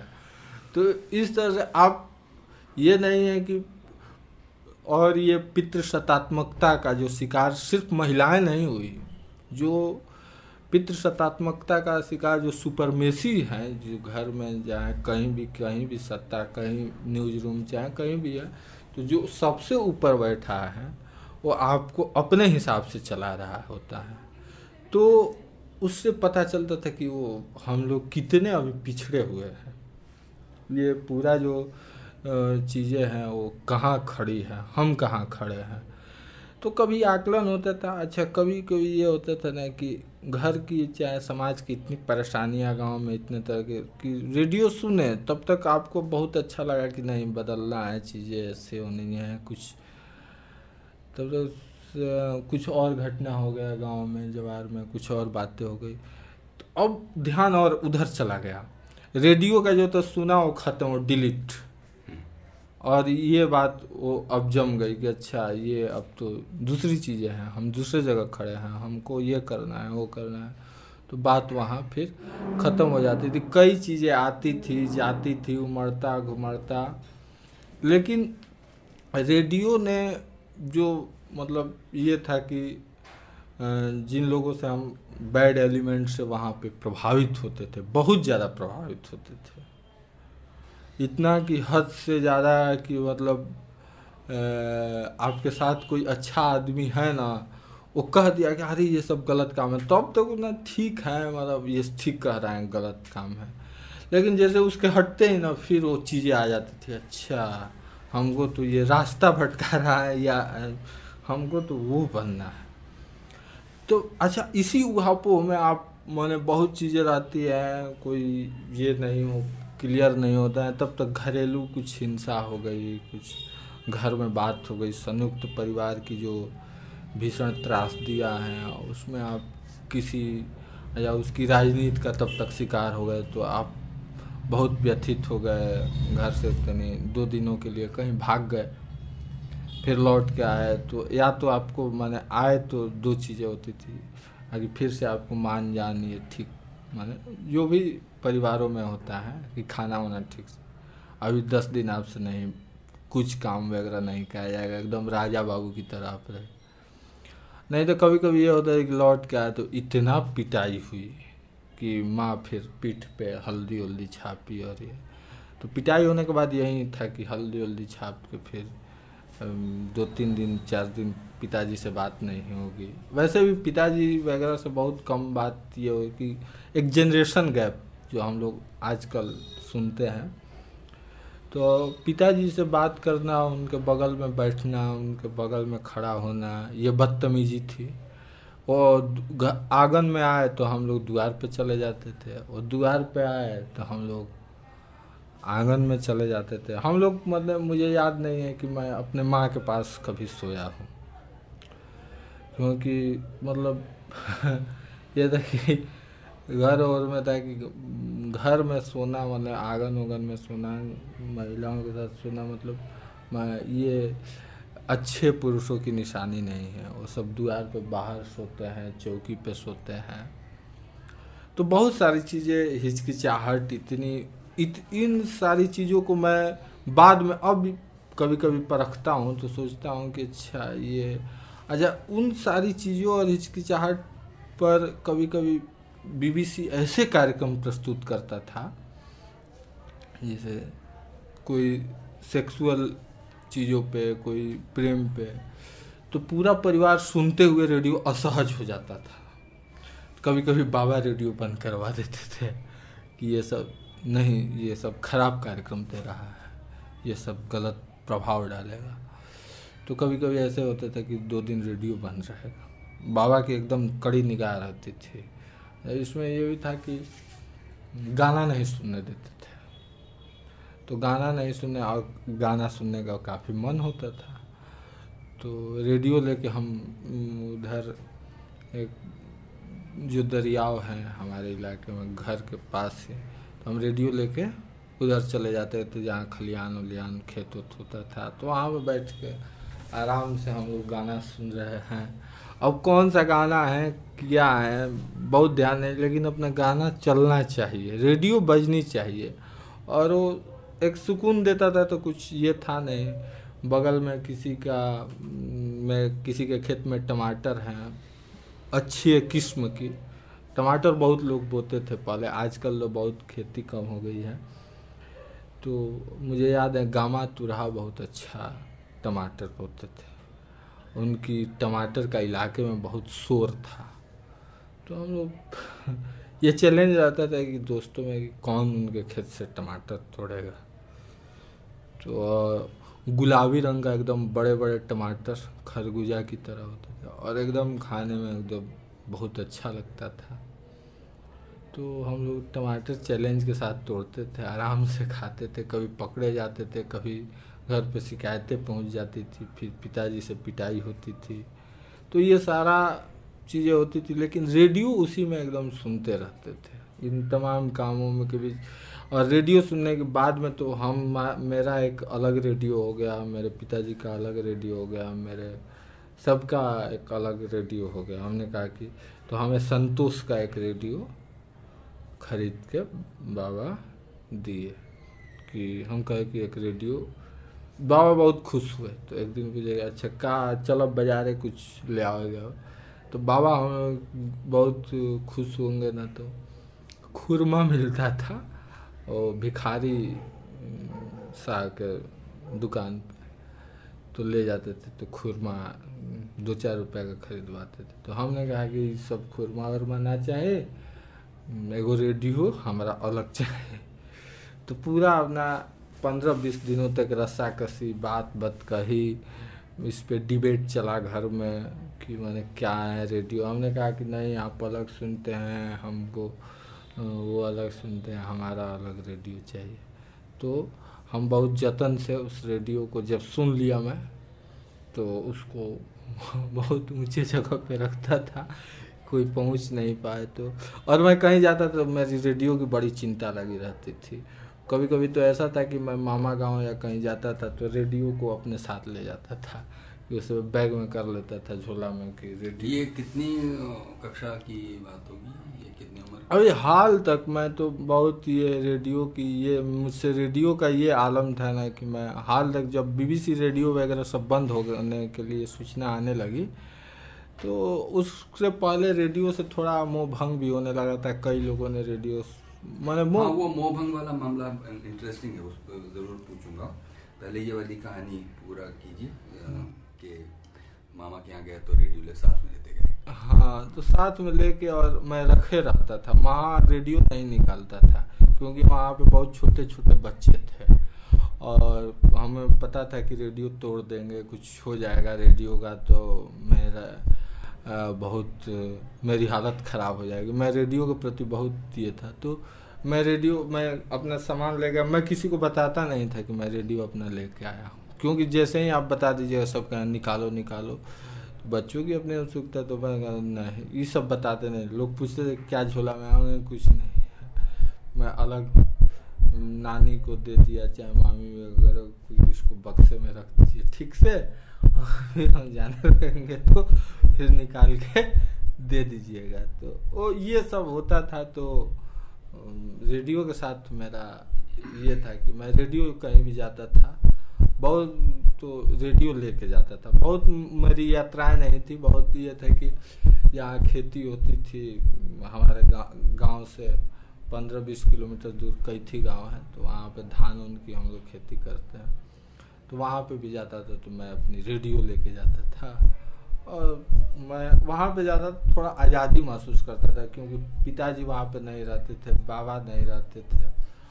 तो हम रेडियो रात भर लगा के सुनते थे, मैंने दिन भर, रात भर, अब मुझे वहाँ पे कोई बोलने वाला नहीं था। मैं रेडियो एकदम सुन और हाँ पोस्ट कार्ड भी रखता था। बहुत सारे पोस्ट कार्ड एक साथ तो कोई कभी दस रुपया मिल गया पाँच रुपया तो मैं पोस्ट कार्ड मतलब उतना का खरीद लेता था। और ये था कि मैं सुबह और शाम रेडियो सुन लिया तो एक पोस्ट कार्ड अब मुझे आदत हो गई थी कि एक ही पोस्ट कार्ड पर मैं चिट्ठी लिख लेता था। अब फाड़ना नहीं पड़ता था कि इसमें बड़ी गलती हो गई। अब मुझे ये हो गया था कि वाक्यों को कैसे घुमा देना है, ये शब्द लिखा गया है तो इसको कैसे आगे शब्द वाक्य बना देना है और फिर इस पर कैसे ये कर देना है। तो ये सब जो चीज़ें हैं वो मैंने रेडियो से ही सीख ली थी, क्योंकि राजेश जोशी को मैंने और सुना है कि रेडियो पर सुनता था कि जैसे वाक्य लंबा हो गया तो कैसे कैसे वो मैनेज कर लेते थे। तो वो भी हमको ये हो गया था कि अच्छा ये बात है, रुको इसको ऐसे, ये नहीं तो पहले आप, ये क्या होता था ना कि हम रेडियो लिखते तो पहले सोच लेते थे। कि ये लिखना है। अब बाद में क्या हुआ कि हम लिखते हुए सोचते जाते थे। आगे अच्छा ये हो गया है तो ऐसे कर देना है। तो ये और ये सारी चीज़ें मैं बता रहा हूँ कि ये रेडियो के ही चलते और बाद में तो ऐसा वहाँ पे आरा और बक्सर के आसपास के इलाके में कोई छोटे मोटे कार्यक्रम होते थे तो मैं वहाँ पे कार्यक्रम संचालन करता था। तो मुझे बहुत अच्छा लगता था कि कोई बुला देता था कि संचालन तो मुझे एक थोड़ा सा हिचकिचाहट, लज्जा, सर और सब कुछ ये था कि मैं मंच पे कैसे जाऊँगा और ये सब। और कोई भाषण देने के लिए बुलाता था। तो हम लोग जो रेडियो में सुने होते थे ना, वही भाषण में बोल देते थे। कहीं की बात कहीं बोल देते हम लोग बोल दिए कि आज कोफी आनान के बारे में कुछ, बात कुछ हो रही है, बात कुछ बोला जा रहा है। तो कुछ लोग ऐसे थे ना कि उनको विषय से कुछ मतलब नहीं था। मन से उधर से वो कहते अच्छा आपने बहुत अच्छी बोली हुई, ये तो हम लोग को मालूम नहीं। फिर एक आदमी बोले अच्छा आपने ये कहाँ से सुना था? मैं रेडियो से सुन के आया हूँ। तो ऐसे भी हो जाता था कि आप रेडियो का सुन के आए हैं, वहीं बोल दिए। क्या कार्यक्रम हो रहा है, उसी बोल दिए। बहुत सारे, पंद्रह अगस्त में ऐसे ही होता था। मुझे याद है उसदुल्ला खान साहब रेडियो, उनका बीबीसी हिंदी और उर्दू दोनों में कार्यक्रम आता था। तो एक साप्ताहिक डायरी प्रस्तुत करते थे। आज भी वीडियो के फॉर्मेट में करते हैं, लेकिन अब मुझे वो इतना अच्छा नहीं लगता है जितना पहले अच्छा लगता था। तो उन्होंने कहा कि जब भारत और पाकिस्तान एक ही दिन अलग हुए तो चौदह अगस्त को आज़ादी क्यों मनाता है? पंद्रह अगस्त को आज़ादी मनाता है। अच्छा मैंने अच्छा ये कुछ ऐसी मूवमेंट होती हैं जो आपको एकदम याद हो जाती हैं शब्दशः मतलब शब्दशः नहीं, लेकिन पूरा उसका एक दृश्य खींच जाता है। अच्छा अब रेडियो पे एफएम भी आने लगा था तो एफएम पे भी मैं सुन रहा था। तो एक, पटना में रेडियो मिर्ची की आरजे थी आकांक्षा, मुझे याद है एकदम। उन्होंने एक दिन चिट्ठी ऐसे ही कहा कि पंद्रह अगस्त का ही दिन था तो उसने उसतुल्ला खान की डायरी अपने नाम से पढ़ दी। और मुझे बहुत गुस्सा आया। और मुझे पटना भी जाना था। पटना में जाना था कि पटना में पुस्तक मेला और अखबारों में खूब आता था कि पुस्तक प्रेमी किताबों को इस तरह से देखते हुए। तो हमने कहा कि जाना है और इस तरह से अखबार में मेरी भी तस्वीर आएगी। हमको पुस्तक से था हम गए तो एक मेरे मित्र हैं, सीनियर मित्र हैं, ब्रजेश पांडे सीआरपीएफ में कमांडर है। तो आए और कह के चलना है। तो बाबा से हम पैसा वैसा दे दो। तो दो ढाई सौ रुपये दिए और गाँव में लिट्टी वगैरह सूखा लगा के बाबा कहे कि, अरे जैबल हो तो खाना तो कुछ खाना है। तो रात में लिट्टी लग गई, रविवार का दिन था सवेरे हम लोग ट्रेन से पहुँचे। पुस्तक मेला शुरू होने से पहले ही नौ बजे पहुँच गए थे। पुस्तक मेला का टाइम ग्यारह बजे से था।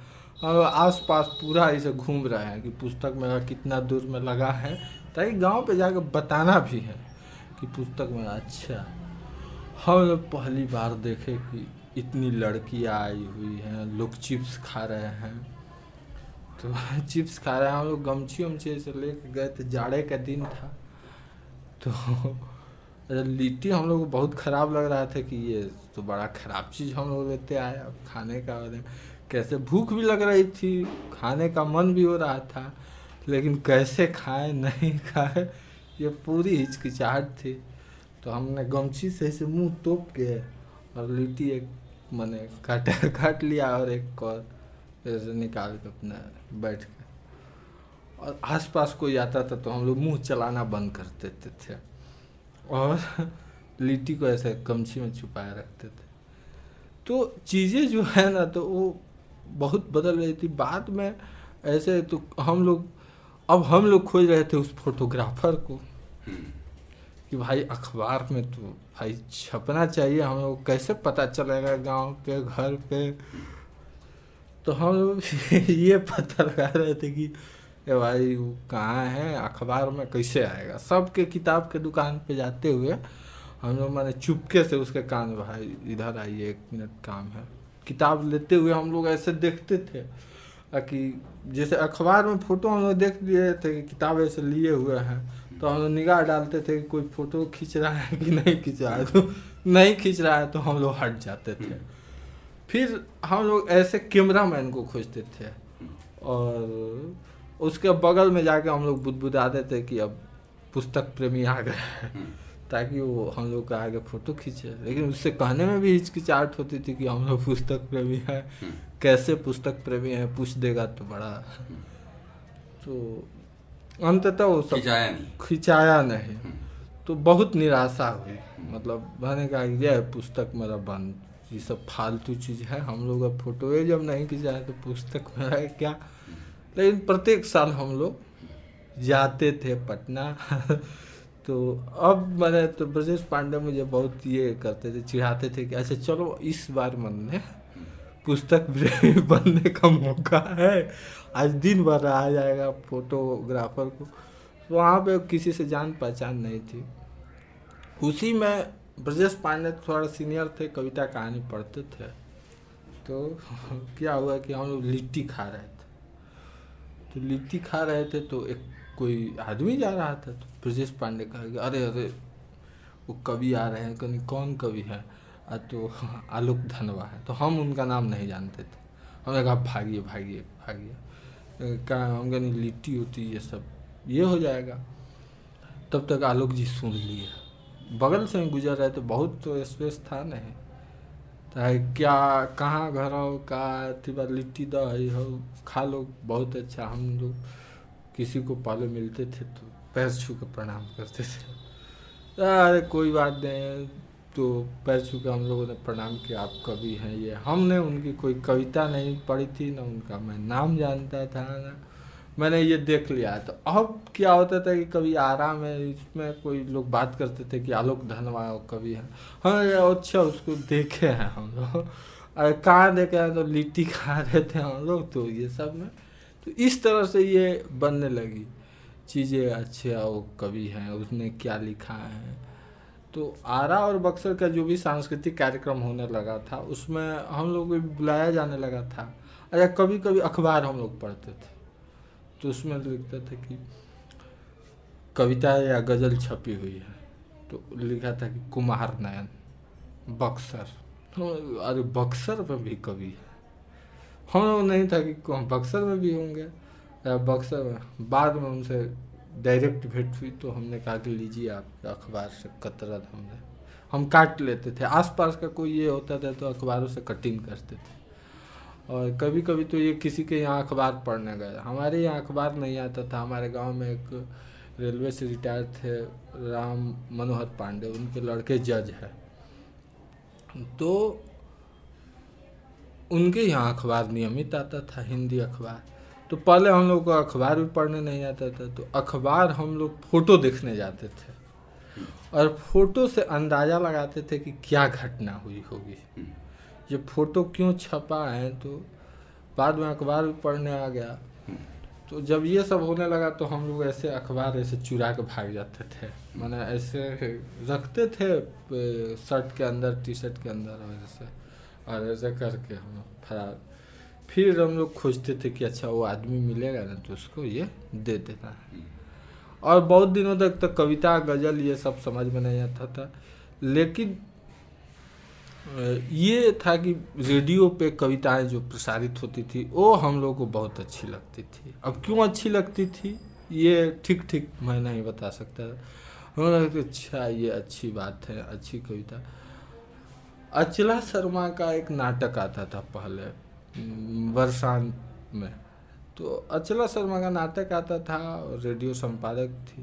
लेकिन अचला शर्मा की जो नाटक थी, वो हमें अच्छी नहीं लगती थी। मतलब समझ में नहीं आता था, बहुत उसमें उतना हम लोग बौद्धिक और ये जानकार नहीं थे। वो हम लोग सोचते थे कि चरणदास चोर की तरह नाटक आए तो वो सब तो संभव नहीं है। तो इस तरह से चीज़ें जो है, वो एक दूसरे में गुथी हुई और मिली हुई जुली एकदम मिश्रित ढंग से सामने आती थी और एक, और वही चीज़ों से लगता था कि अच्छा ये किताब पढ़ना है, ये पढ़ना है, ये जानना है, दुनिया को जानने के लिए ये करना है, वो करना है। तो अच्छा अंबेडकर एक और मैं हस्तक्षेप कर रहा हूँ कि हम लोग के गाँव समाज में अंबेडकर जी को बड़ी गालियाँ दी जाती थी। कि वहीं ये कर दिया हो, ये था, वो था, फलान जाते हैं, और कोई नहीं था। हम लोग भी देते थे। हम लोग मैंने ये थोड़े था कि हम लोग अपने अलग करते थे। लेकिन हम, मुझे अंत में ये हुआ कि अच्छा अंबेडकर को लोग इतनी गालियाँ देते हैं, भाई क्यों देते हैं? बाद में हम लोग पढ़ने लगे। अंबेडकर की तारीफ़ें जो है, वो रेडियो पे आती थी। तब हम लोग समझते अच्छा ये तो बड़े विद्वान आदमी थे। तो हम किसी से ऐसे पूछते थे कि अच्छा अंबेडकर को इतनी गालियाँ क्यों दी जाती हैं भाई? तो बहुत लोगों को मालूम नहीं था तो वो कह अच्छा वो गाली देते थे तो हम भी देते हैं, हम लोग क्या मालूम है? तो किसी को ये सब, बाद में स्वतः जैसे किताब पढ़े अंबेडकर किताबों की समीक्षाएँ भी आती थी रेडियो में तो किताब आप पढ़े, तब आप जाने कि अच्छा ये अंबेडकर जी तो ये थे, ऐसे थे। वरना हम लोग ये टेक्स्ट बुक और ये किताबों को बहुत ज़्यादा नहीं पढ़ते। मैंने मतलब था कि पढ़ना है, लेकिन घरेलू दबाव था, सामाजिक दबाव था, लेकिन ये सब मन, जो रेडियो बता देता था वो उस पर हम लोग ज़्यादा विश्वसनीय हो गए थे। उसी को हम लोग कहीं बोल आते थे। और उस समय तक पंडित जवाहरलाल नेहरू के बारे में इतनी समाज में गालियाँ फैल चुकी थी। कि हम लोग भी वहीं करते थे। और रेडियो यदि नहीं होती तो हमको पता भी नहीं चलता कि ये डिस्कवरी ऑफ़ इंडिया उन्हीं की लिखी हुई किताब है। जब पता चला तो हमको जहन में कहीं था कि माने थोड़ा और बड़ा होना है, कहीं से डिस्कवरी ऑफ़ इंडिया ज़रूर पढ़ना है। तो अब तक हम लोग ये आरा गए आरा गए ना तो आरा गए तो बहुत ऐसे ऐसे जाके हम लोग मैदान में बैठ गए। बैठ गए तो देखे कि कुछ लड़के अपना लाठी भाज रहे हैं, ये है, सब भगवा झंडा ला रहा है। तो हम लोग उसमें शामिल हो गए। शामिल हो गए तो ये चलने लगा कि अच्छा आप लोग कहाँ से आए हैं? तो झंडा को प्रणाम कीजिए। तो हम तो हमको ये सब प्रणाम वनाम करने की मतलब ये नहीं, अब ख़त्म होने लगी थी। अरे यार, झंडा वंडा तो प्रणाम वनाम नहीं करेंगे। तो यहीं गुरु आएगा नहीं, गुरु तो हमारे इलाके में एक जियर स्वामी है। हम गुरु तो जियर स्वामी है। ये झंडा कैसे गुरु हो गया? तो उसमें बहुत सारी चीज़ें हैं, बदलने लगी और उसका दीक्षांत समारोह होता था, उसमें हमको बुलाया जाता था। और एक बार मुझे पता नहीं, कहीं से कोई दिल्ली से कहीं कोई गया तब तक हम डिस्कवरी ऑफ़ इंडिया किसी से ले करके हम पढ़ लिए थे। और नेहरू का जो मतलब ये था, नेहरू को जो लोग हम लोग गाली देते थे तो उसका जो अब भ्रम मुझे टूट गया था, मुझे नेहरू बहुत अच्छे लगने लगे थे। एक तस्वीर बन गई थी। अब क्या हुआ कि वो आरएसएस का कार्यक्रम हो रहा था, वो शायद अक्टूबर महीने में था, और ये क्या कहा जाता है? दशहरा के आसपास का कोई कार्यक्रम था। तो उसमें ये हुआ तो हमने, वो कोई दिल्ली से गया था और नेहरू को कुछ बोल रहा था। उसके बाद कार्यक्रम हम ही संचालित कर रहे थे। लेकिन अब मुझे नेहरू तो मैंने कहा कि भाई ऐसा है कि नेहरू के बारे में बहुत ज़्यादा गलती मत बोलिए।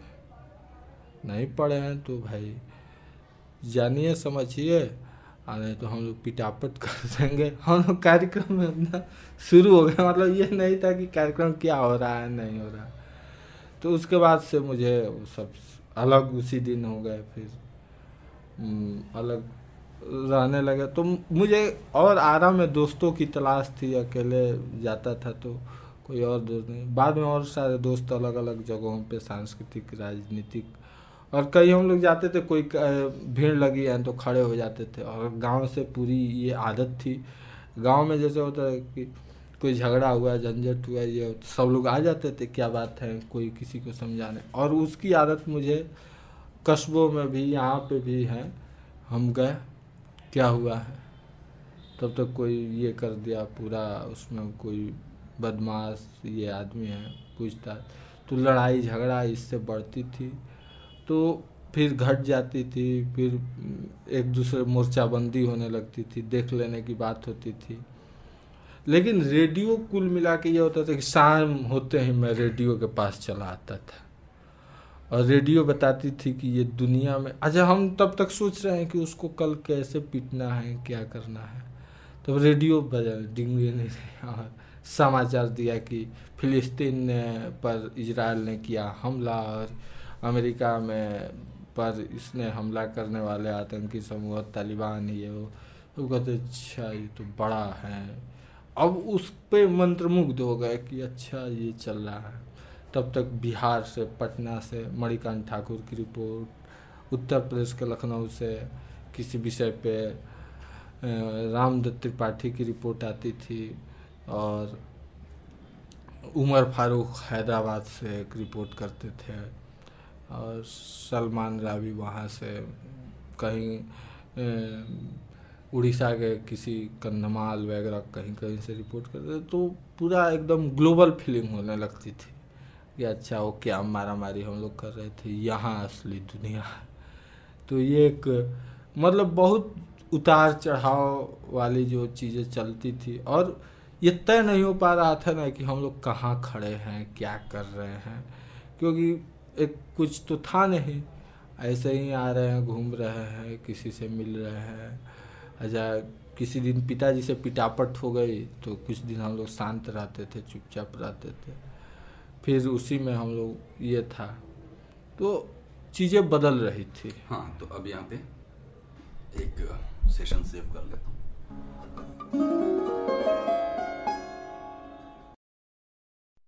तो ब्रेक के बाद एक बार फिर से स्वागत है आशुतोष जी। हम लोग यहाँ पर पहुँचे थे कि किस तरह रेडियो का एक चक्र उस समय तक आते आते पूरा हुआ जब कुछ आप भी फैसले खुद अपनी ज़िंदगी के लेने लगे। मसलन कि आरएसएस की शाखा से एक तरह का मत विरोध खुले रूप से सामने आया और एक तरह का कहिए कि एक सेल्फ एसर्शन जिसे कहा जा सकता है कि एक आत्मविश्वास के साथ एक आत्म समर्पण और एसर्शन शुरू हुआ।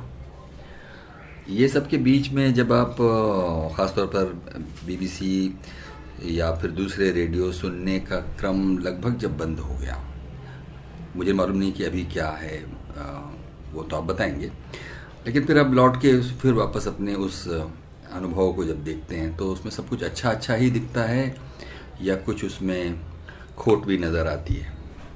बहुत चीज़ें उसमें मुझे लगता है कि अब इसका बहुत मैंने मूल्यांकन नहीं किया है कि क्या अच्छी है। लेकिन ये कभी कभी लगता है कि यदि रेडियो नहीं होता रेडियो नहीं होती हमारे मेरे जीवन में खासकर मैं दूसरे लोगों को नहीं जानता हूँ तो आ, मैं इस तरह से बातें नहीं कर पाता जो आज एंटी सोशल एलिमेंट या जिस तरह से लोग ये होते हैं, मैं उस दिशा में था। लेकिन रेडियो ने मुझे बहुत बचाया। रेडियो में मेरे प्रश्नों को लेकर के तो मेरे सवालों का जवाब देती थी रेडियो। मुझे बहुत कुछ अच्छे अच्छे सपने भी दिखाती थी कि मतलब गाने आप सुनिएगा तो लगेगा अच्छा इतना प्यार है, इतना मोहब्बत है, इतनी ये है, इतना ये है। तो ये रेडियो की ये खासियत रही कि मतलब जो आप जहाँ पे हैं, जिस भूगोल में हैं, एक भूगोल में बने हुए हैं, आपके इसके बाद आपका कोई ये पहचान नहीं है, आपको कोई जानता नहीं है। पहले तो आप ये थे कि जानना और नहीं जानना ये सब अलग चीज़ें हैं। नहीं जानेगा तो क्यों? मतलब उसके पहले मैं रेडियो सुनने के पहले के बारे में सोचता हूँ तो मैं कभी नहीं सोचता था कि ए, कोई और भी ये हमारा ये था कि ये एक गाँव है इससे बड़ा एक आरा बगल में कस्बा है शहर है बगल में बक्सर है। पटना है। तो ये पटना, उटना जाना और दिल्ली जाना बड़े लोगों का काम है। हम लोग तो ऐसे हैं कि कोई आएगा तो दिल्ली और मुंबई से तो उसको पानी उनी पिलाना है, उसकी सेवा करना है, उसको अपने घर पे रखना है। यहीं तक मतलब मैं सोचता था। और आता था तो हम लोग खुश होते थे, कभी निराशा होती थी, कोई कभी कुछ बोल देता था, ये टोक देता था तो। लेकिन बाद में मैं सोचता हूँ तो रेडियो ने बहुत ये दिया, बहुत सारे मित्र दिए, बहुत सारे किताबों को पढ़ने के लिए। और ये है कि आपको बताया कि नहीं, दुनिया का विस्तार कितना है? अब तो मतलब नासा और तमाम वैज्ञानिक जो हैं, दुनिया का जो तस्वीरें हमारे सामने साझा कर रहे हैं, वो तो अलग चीज़ें हैं। उससे पहले रेडियो शब्दों के सहारे दुनिया के बारे में बताती थी। और दुनिया की ऐसी तस्वीर खींचती थी, ऐसा भूगोल हमको बताती थी, हमको सुनाती थी, कि दुनिया का एक मोटा मोटी आपको अंदाज़ा होता था कि ये कितना दूर में फैला हुआ है। अच्छा ये कहाँ से प्रसारण हो रहा है? कितना दूर है? तो ये होता था कि सात समुंदर पार से। तो सात समुंदर पार मतलब एक परी कथा जैसी बात होती थी कि जैसे मेरी जो दादी थी, उस कहानी सुना दे, एक परी रहती थी, वो एक भूत रहता था, सात समुंदर पार तो ऐसे आता था, वैसे आता तो रेडियो के बारे में था कि ये सात समुंदर पार से प्रसारण होता था तो हम लगता अच्छा किसी परी देश से ये प्रसारण हो रहा है। बाद में जब दिल्ली, और दिल्ली को हम लोग मतलब रेडियो में भारत की राजधानी सुनते चिट्ठी दिल्ली में लिखना है और प्रसारण सात समुंदर पार से हो रहा है। तो ये भी एक रोमांच था, लेकिन ये सब प्रश्न था जहन में कि ये चिट्ठी यहाँ लिखना है और प्रसारण वहाँ से हो रहा है तो ये कैसे है? लेकिन प्रश्न किससे कीजिएगा? तो जो सुना रहा है उसी से प्रश्न कीजिए कि भाई ये घटना तो ऐसे है, हम तो आप कह रहे हैं कि फलाना लंदन से बोल रहे हैं। चिट्ठी आप मंगा रहे हैं दिल्ली। तो उसमें ये होता था कि बता दें कि हमारे यहाँ एक यहाँ दफ्तर है, यहाँ से दफ्तर से ऐसे ऐसे होता है, ये चिट्ठी ऐसे रिकॉर्ड हो जाती है। फिर उसका प्रसारण ट्रांसमिशन जो है शॉर्ट वेब का ऐसे है। तो ये सारी चीज़ें जो हैं, वो रेडियो के चलते हैं बहुत सारी चीज़ें इन्फॉर्मेशन सूचना आती थी। और इसके अलावा रेडियो पे जब आप कोई कार्यक्रम होता था, विशिष्ट कार्यक्रम होता था, वार्षिक कार्यक्रम होता था, अर्धवार्षिक कार्यक्रम, साप्ताहिक कार्यक्रम होता था पॉलिटिकल डिबेट्स होते थे, उसमें जब आपको बुलाया गया, मुझे याद है कि उस समय एक कहता था बीबीसी में कार्यक्रम, आपकी बात बीबीसी के साथ। उसमें किसी बड़े नेता, बड़े विशेषज्ञ से आम श्रोता सवाल पूछते थे। आपको चिट्ठी के माध्यम से फ़ोन नंबर लिख दे। पहले एक हफ़्ते पहले बता दिया जाता था कि आपकी बार इस ये है और ये मेहमान है, उनसे आप सवाल पूछा, अपना फ़ोन नंबर हमें भेजिए। तो बड़ा फ़ोन नंबर हम लोग भेजते थे, एक स्टूडियो था। स्टूडियो बूथ थी तो उसका फ़ोन नंबर हम लोग भेजते थे। तो वहाँ पे फ़ोन आता था। कि बीबीसी से बोल रहे हैं, ये आशुतोष पांडे से बात कर तो वहाँ से खबर आती थी तो हम लोग, लगता था कि मज़ाक कोई, हम लोग से कोई फिरकी ले रहा है कि ये मज़ाक कर रहा है कि हम लोग कौन फ़ोन करेगा? फिर दस बार खबरें आती थी। उसमें भी फ़ोन अच्छा तो हम लोग कहते हैं अच्छा बोलिए बोलिए। अरे, ये आपके साथ वो जुड़े हैं क्या जुड़े हुए हैं, क्या फर्जी बात कर रहे हैं, कोई? हम लोग लगता था कोई आसपास का कोई आदमी मज़ाक कर रहा है। बाद में उन्होंने कहा कि नहीं, मैं वहीं बोल रहा हूँ। तो हम लोग आवाज़ से पहचान लेते थे। जब मेन वो प्रसारक, जैसे प्रोड्यूसर कभी कभी वो बात कराता था तो उसकी आवाज़ हम रेडियो पर सुना ही नहीं है तो हम लोग मज़ाक लगता था। जैसे ही प्रसारक कहते थे कि अच्छा मैं ये बोला हूँ तो आवाज़ से हम लोग कहने अच्छा अच्छा नमस्ते सर, प्रणाम सर, ऐसे फ़ोन किए, बहुत अच्छा। तो कहते थे अच्छा अपना सवाल, मेहमान जुड़ गए हैं तो ये बात करो। उसके बाद पहले कार्यक्रमों की रिकॉर्डिंग होती थी कि कुछ श्रोता ऐसे उठपटांग गाली गलौज न करते तो उसको हटा दिया जाता था। बाद में कार्यक्रम लाइव होने लगा। लाइव मतलब कार्यक्रम ऑन एयर हो रहा है, उसी में फ़ोन आता था और बातचीत होती थी। तो ये गरिमा बाद में तो उस समय मुझे याद है कि अनिस आहलूवालिया एक प्रसारक हुआ करते थे बीबीसी में। उन्होंने मुझे रामविलास पासवान से बात कराई थी। उस समय वे केंद्रीय मंत्री थे और पूरा गाँव में हम लोग सुने कि रामविलास पासवान से मेरी डायरेक्ट पहुँच है।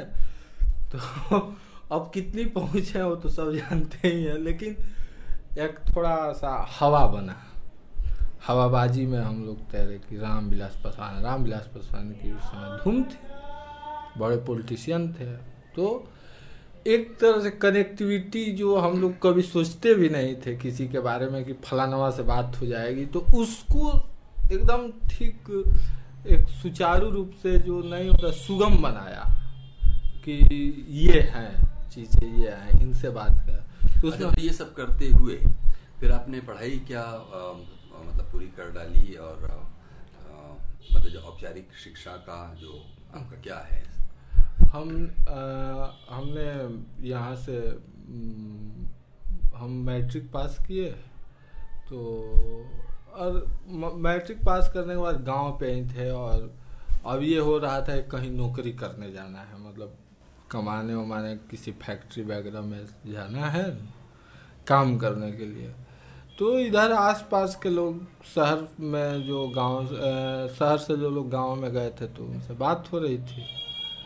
कि भाई, कहीं काम देखे जाए भाई तो किसी ने कहा, ये कर लो, वो कर लो, क्या ये अभी काम करने का ये नहीं है? और ये सब दूसरे लोग बात करते थे, इसको काम लगवा दो, ऐसे करवा दो। और मुझे काम करने का बहुत मन नहीं था। मुझे ये था कि शहर और गाँव गाँव छोड़ के जाने का मन नहीं था। मैं एक रात बहुत दूर नहीं रह सकता था। मतलब जाने में बहुत हिचकिचाहट थी, मुझे डर लगता था, बहुत डर लगता था। तो उसके बाद ऐसे था कि मैं चुपचाप रहा और गाँव पे ही रहने लगा और खेती और पापा उपा का ये सब कर रहा। तो घर में बहुत उलाहने वगैरह होते थे, लेकिन हमको बहुत डर लगता था कहीं जाने में। तो हमारे गाँव के एक दोस्त आए और हमसे सीनियर थे, उन्होंने कहा कि चलिए आरा आपका नाम लिखवा देते हैं। एक साल बाद। हम लोग गए तो डायरेक्ट एडमिशन हो गया इंटरमीडिएट में। तो एडमिशन हो गया तो हमने इंटरमीडिएट फिर हम लोग एडमिशन हो गया तो फिर खुशी खुशी हम लोग गाँव आ गए एडमिशन हो गया। अब फिर हुआ कि आरा रहना है पढ़ाई लिखाई करना लेकिन मुझे भयभीत एकदम आरा रहना खाना कैसे बनेगा, आएँगे और पूरा मतलब ये था कि मैं बीमार हो गया ये सुन के। तो फिर कुछ और जो आसपास दोस्त रहते थे, कहे कि चलो साथ में हम लोग रहेंगे तब तक हुआ कि चलिए रहते हैं। आरा में एक कमरा हम लोग लिए, फिर रहने लगे। और आरा में कमरा लेने के बाद रहने लगे, लेकिन हम लोग कुछ ही दो तीन दिन पे गाँव भाग आते थे। तो गाँव से फिर हम लोग अच्छा गाँव आते थे ना तो हम लोग काम कोई करने लगते थे, घरेलू काम।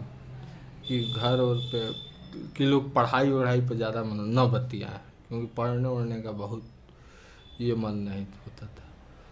तो फिर गाँव से फिर, शहर में फिर भेज दिए जाते थे वहाँ पे, कि जाओ। अच्छा उस समय तीन चार सौ रुपये जैसे मिल जाते थे घर से, पूरे महीने भर के लिए। तो अब ये समझ में नहीं आता था कि करना क्या है? तीन चार सौ रुपये ये। कोई किताब अच्छा हम लोग किताब खरीदने गए तो उसमें तीन सौ रुपये खर्च हो गए हाँ तो चार सौ रुपये मिले, तीन सौ रुपये खर्च हो गए सौ रुपये ये तो पढ़ाई बहुत खर्चीली है भाई। तो इस तरह से फिर हम लोगों ने इंटर परीक्षा आया बैठे, पास हो गए। पास हो गए तो फिर हम लोग गाँव पे रहना शुरू कर दिए कि अब तो भाई काम तो फिर लोग बतियाने लगे कि अच्छा गाँव पे ये। लेकिन मैं इधर चिट्ठियाँ लगातार लिखता रहता था और ये सब पढ़ाई लिखाई करता रहता था। तो फिर अब गाँव में सरस्वती पूजा, ये, वो, आल, जाल बहुत टाइप का जो ग्रामीण पॉलिटिक्स होती है, उसमें ज़्यादा इंटरेस्ट था। ज़्यादा मतलब उससे लगाव था तो उसमें हम लोग रहते थे, उसमें हम लोग ये करते थे और पूरा वहाँ का माहौल थोड़ा अलग किस्म का था। कोई किसी को कब फंसा देगा, ये सब बहुत जटिल प्रक्रिया थी। तो सब लोग ये सोचते थे, गाँव से हटो। नहीं तो कई लड़के फंस गए थे और सबकी एकदम बारी आने वाली थी। तो फिर हम लोग हट गए तो हम आरा रहने लगे। फिर ग्रेजुएशन में महाराजा कॉलेज में हम गए अचानक और फिर नाम लिखाया और इतिहास से नाम एडमिशन तो हो गया। या हम गए फार्म भर दिए और हम गाँव पे चले आए और पता ही नहीं चला कि एडमिशन कब हो रहा है। हम गाँव से लौटे आ रहा एक दिन गए तो पता चला कि एडमिशन बंद हो गया है। तो हमने वहाँ पे जो मेन क्लर्क मुंशी जी थे तो उनसे कहा कि एडमिशन मेरे ले तो कहा कि एडमिशन तो बंद हो गया है। हम लोग कहे कि भाई तो दो तीन मैं दोस्तों के साथ गया था, मैंने कहा कि भाई ऐसा है कि एडमिशन ले लीजिए, नहीं तो हम लोग बड़ी बेइज्जती होगी। और बेइज्जती की खामियाजा आपको भुगतना पड़ेगा। तो ये पूरा कॉलेज में ये बदल गया, पूरा हल्ला हो गया। ये हल्ला का अंदेशा हम लोगों को नहीं था कि हम लोग धमकी दे रहे हैं तो उसका क्या खामियाजा होगा? ये तो सोच के थोड़ा हम लोग था कि अभी ले, हमें था कि हम लोग बोलेंगे, वो ले लेंगे। हम लोग, ये थोड़े था कि हम लोग बोलेंगे और वो पूरा ये माहौल बने, फिर दो चार पाँच दिन, सात दिन माहौल बना, हम लोग आराम में जम गए तो उनका पता लगा है कि उनका घर कहाँ है। तो कॉलेज से निकलते थे तो उनके पीछे पीछे उनके घर पे हम पहुँचे। नहीं घर पे पहुँचे, घर पहुँचने से पहले हमने उनको रोक दिया। यानी क्या सर एडमिशन वाले हैं कि कुछ बाकी बा। तो तो पूरा एकदम सख्ते में आ गए। अच्छा तब भी अगले दिन पूरा ये हुआ कि सब बड़े बदमाश हैं, ये हैं। और एडमिशन प्रक्रिया बंद हो गई थी। और हम लोग घर से कह के चले थे कि एडमिशन भाई करवाना है तो करवाना है। आए फिर फार्म भर दिए थे। पूरा अपना ये ल... हमने ज़ोर लगा दिया था। हमने कहा कि, लोगों ने कहा कि उनसे कहिए, उनसे तो बहुत लोगों से जान पहचान थी नहीं। और हमारे महाराजा कॉलेज के प्रिंसिपल थे। आज उनसे बहुत अच्छा हमारी घनिष्ठता है, लेकिन वो बहुत स्ट्रिक्ट आदमी थे और बहुत पीटते थे लोग छात्रों को। हम लोग उनके सामने नहीं जाते थे और पूरे बूट पहन के चलते थे और बूट की आवाज़ एकदम टक टक टक करती थी। तो और गांधी जी को ये खबर मिल गई। गांधी जी राय नाम था आए, तब तक तो कॉलेज में एक दिन मार, मारपीट हो गया। कॉलेज दो चार दिन बंद हो गया। दूसरे लड़कों में आपस में मार हुई थी, हम लोग नहीं थे। हम लोग फिर गए कि एडमिशन हमारा ले लीजिए, सर। तो अच्छा हम क्या हुआ था कि जो लिस्ट निकला हुआ था, ये सब था ना तो सारा हम फाड़ के रख लिए थे अपने पास। तो और लोगों का था तो सब गायब हो गया था। अब उन्होंने, हम फाड़ के इसे लगा कि, देखिए मेरा नाम भी है उसमें। हम नहीं थे, थोड़ा एडमिशन ले लीजिए। तो एडमिशन वो ले लिए। एडमिशन मेरा हो गया। फिर एडमिशन हो गया तो हमने जाके डिपार्टमेंट में कह दिया कि भाई ऐसा है कि परीक्षा जब होगी तो बताइएगा, फार्म वार्म कब भरना है।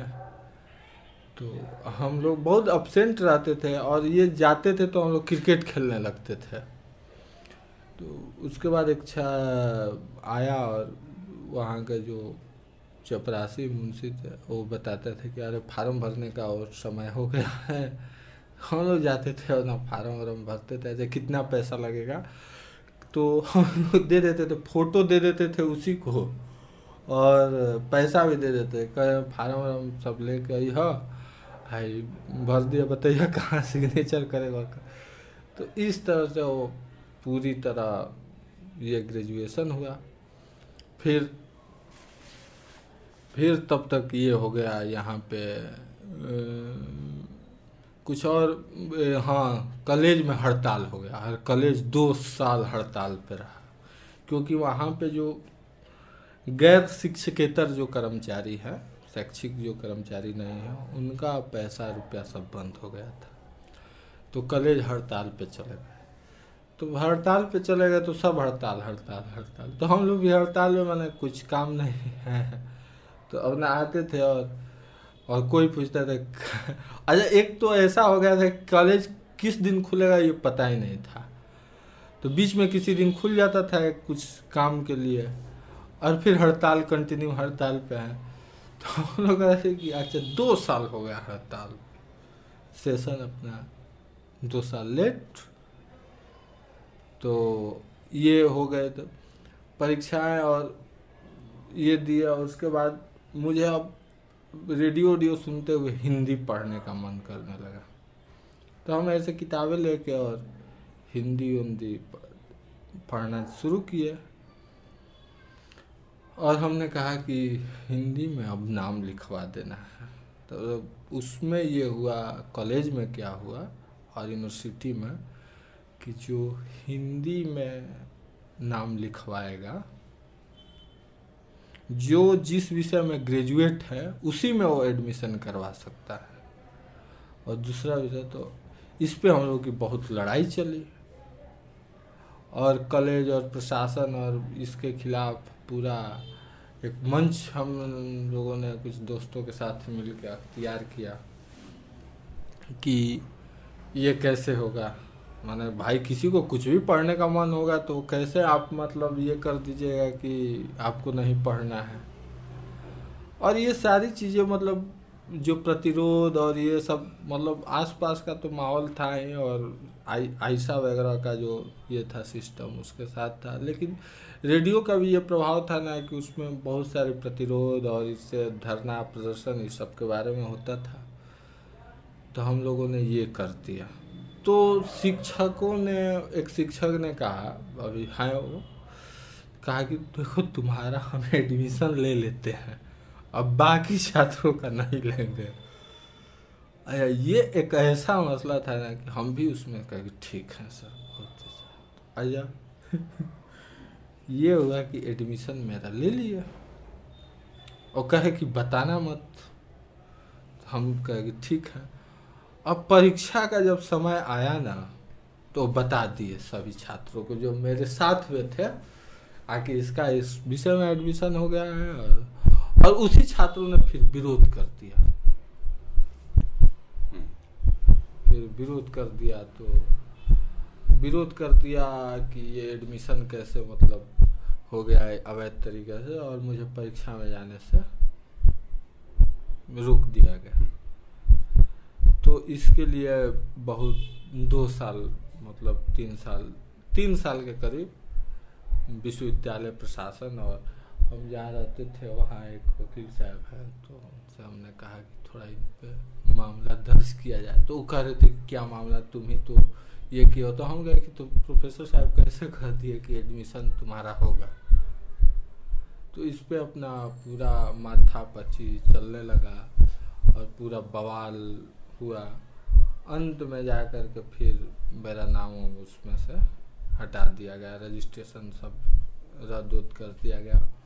कुछ दिनों के लिए मेरा जो सर्टिफिकेट था, वो रख लिया गया। तो हम बाद में ये किया और इग्नू से, ओपन यूनिवर्सिटी से हमने एमए कर लिया। तो इस तरह से आप हिंदी में एमए हो गए। ये आपकी शिक्षा का अंतिम चरण था। उसके बाद फिर आप कुछ काम धंधे से लग गए। हाँ। क्या? ये उसके बाद हम तो एक विज्ञापन एजेंसी।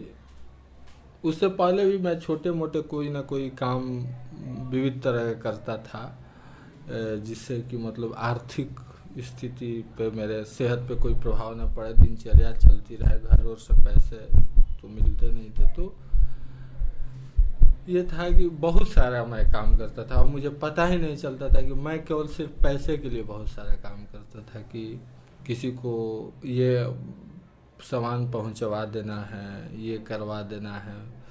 तो और मैं कहता था कि दूसरे लोग ले जाएँगे तो हम लोग ले जाने नहीं देंगे।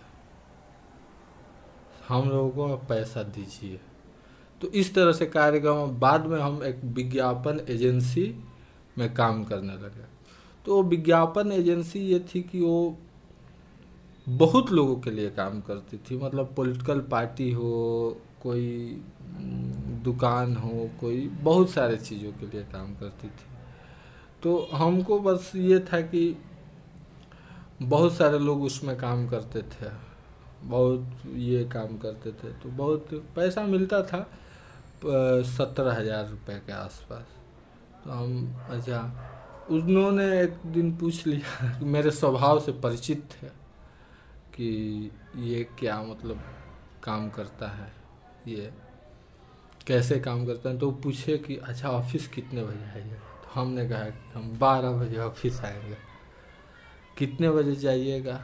तो हमने कहा कि, जब मतलब इच्छा होगी, हम चले जाएँगे। अच्छा हमको ये सब काम उम करने का थोड़ा सा ये भी नहीं था। अच्छा वो पूछे कि क्या काम कीजिएगा तो हम कुछ भी हम लोग कर लेंगे। अच्छा वो पूछे कि, कि कौन सा काम कीजिएगा तो हम कहे कि भाई वहाँ पे जाएँगे पता चलेगा कौन सा काम यहाँ होता है। अच्छा विज्ञापन एजेंसी के बारे में मैं बहुत जानता नहीं था। लेकिन ये मैं ज़रूर बता देता था कि ये विज्ञापन सही है ये लिखना सही है पंपलेट तैयार करना होता था पूरा ये चीज़ें क्या छपाई होगा किसी दुकान के, किसी पॉलिटिकल पार्टी के? तो एक बार आया ऐसे ही तो उन्होंने कहा कि भाजपा का ये सब लिख देना है उसके पक्ष में। तो उस समय छठ उठ का कुछ सा महीना था, छठ होने वाला था तो पैसा वैसा मिला और बैग उठाए, उसके बाद हम गए नहीं। क्योंकि मुझे अब भारतीय जनता पार्टी के प्रति बहुत ये हो गया था कि मैं उसके लिए मैं नहीं लिख सकता हूँ। फिर एक और व्यावसायिक प्रतिष्ठान मैंने ज्वाइन किया, जिसमें बहुत तरह के काम थे और मुझे कहना थोड़ा ये लग रहा है। ठीक है तो अब ये हम लोग करीब आखिरी पंद्रह मिनट में इस बातचीत को ख़त्म करेंगे, क्योंकि फिर मुझे निकलना भी है अगली मीटिंग के लिए। तो अभी अगर देखें तो पढ़ने की क्या दुनिया है, आपकी क्या पढ़ रहे हैं? मैं किताबें पढ़ रहा हूँ आजकल। आज मतलब कल से मैं जो किताब पढ़ रहा हूँ, वो है आशुतोष भारद्वाज की एक किताब और उसका नाम है मृत्यु कथा और दंतेवाड़ा और नक्सली इलाकों और वहाँ की जो गतिविधियाँ हैं, और उसमें आप केवल वहाँ की गतिविधियाँ नहीं हैं, जो आप पढ़ते हैं तो बहुत सारे चरित्रों, जीवन चरित्रों, पात्रों और उनके परतदार जीवन से परिचित होते हैं। और कहीं ना कहीं आप उसमें खुद को खड़े पाते हैं। फिर कभी लगता है कि मृत्यु इतनी जल्दी हो जाती है, अचानक ट्रिगर दबा, मृत्यु कोई दुर्घटना हुई, मृत्यु फिर हम लोग इतने हवा, किसी की शिकायत में लगे रहते हैं, किसी की बड़ाई में लगे रहते हैं। और इसके अलावा कई इन्फॉर्मेशन सूचनाएँ जो हम लोग नहीं जानते थे, वो सारी सूचनाएँ इस किताब में मतलब हैं। एक मुझे इस किताब में है कि बहुत अच्छी बात, बहुत सारी अच्छी बातें हैं। एक इसमें नक्सली है वो एक शिक्षिका से शादी कर लेता है। बाद में वो वसूली करता है उसके पास दस लाख रुपए होते हैं। वो हैदराबाद भाग जाता है, अपनी जो सरकारी स्कूल में शिक्षिका उसके प्रेम में रहता है, भाग जाता है। पैसा ख़त्म होने लगता है, फिर इधर आता है तो पकड़ा जाता है, फिर उसे पुलिस मार देती है।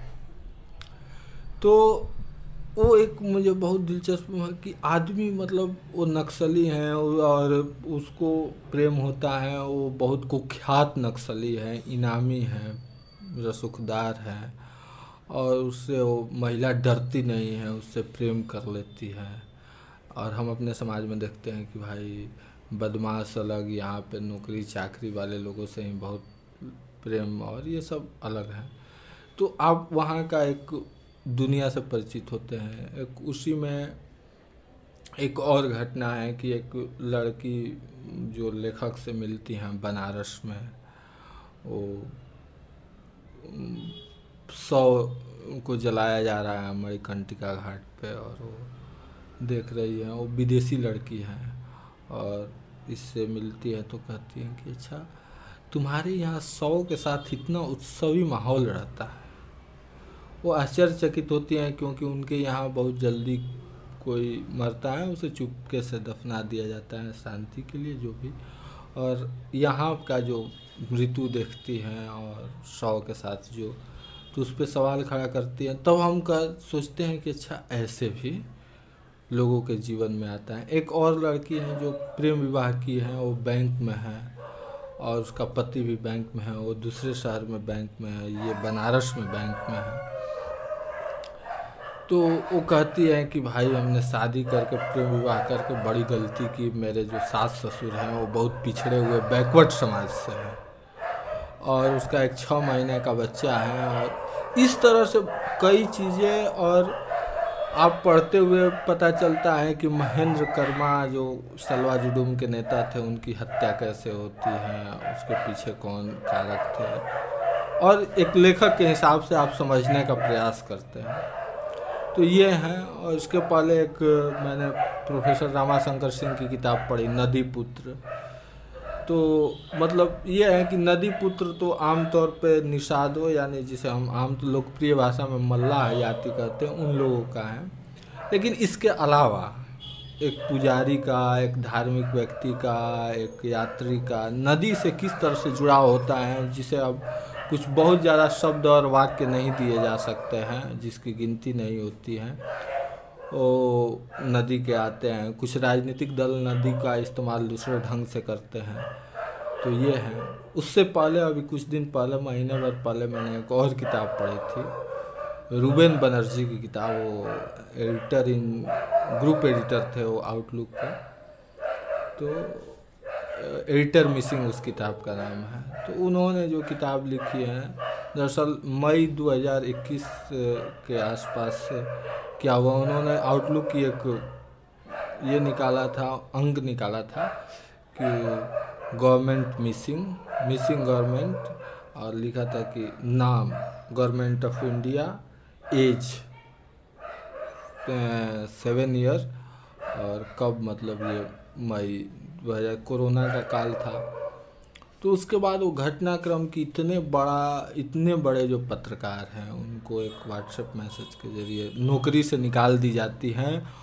और किस तरह से मतलब इतने बड़े और उनका जो अनुभव है, जो उनकी रसूख है, जो एक संपादक के तौर पर पूरा विश्लेषण जब करते हैं, उसमें कई कहानियाँ हैं। तो आप पढ़ते हैं कुछ और और किसी को सुना देते हैं कुछ और, क्योंकि आप जो ग्रहण करते हैं, वो सुनाते हैं अलग अलग पाठक। तो उसमें भी कई सूचनाएँ मिलती हैं कि क्या है, क्या नहीं है। बहुत सारी घटनाएँ उससे उससे सामना होता है। भारत के, भारत की जो पत्रकारिता है, हिंदी और जो अन्य चीज़ों की पत्रकारिता है टेलीविज़न और उसका जो समकालीन जो ब्यौरा है, जो दशा है, दिशा है, उसके बारे में सूचनाएँ हैं। आप पाठक एक पढ़ता है तो वो अपने ढंग से विश्लेषण कर लेता है कि उसमें क्या है और क्या नहीं है। तो ये सारी मैं किताबें और और लगातार मैं कोई ना कोई किताब महीने में महीने में मैं कम से कम एक दो हज़ार रुपये लग जाते हैं किताब खरीदने में। मैं या तो नहीं पैसे होते हैं तो मैं किसी दोस्त से कहता हूँ, किताब ये भेज दीजिएगा। नहीं तो खुद खरीदता हूँ और मैं अपने चुनाव से किताबें पढ़ता हूँ कि कौन सी किताब मुझे पढ़नी है, कौन से विषय मुझे जानने हैं।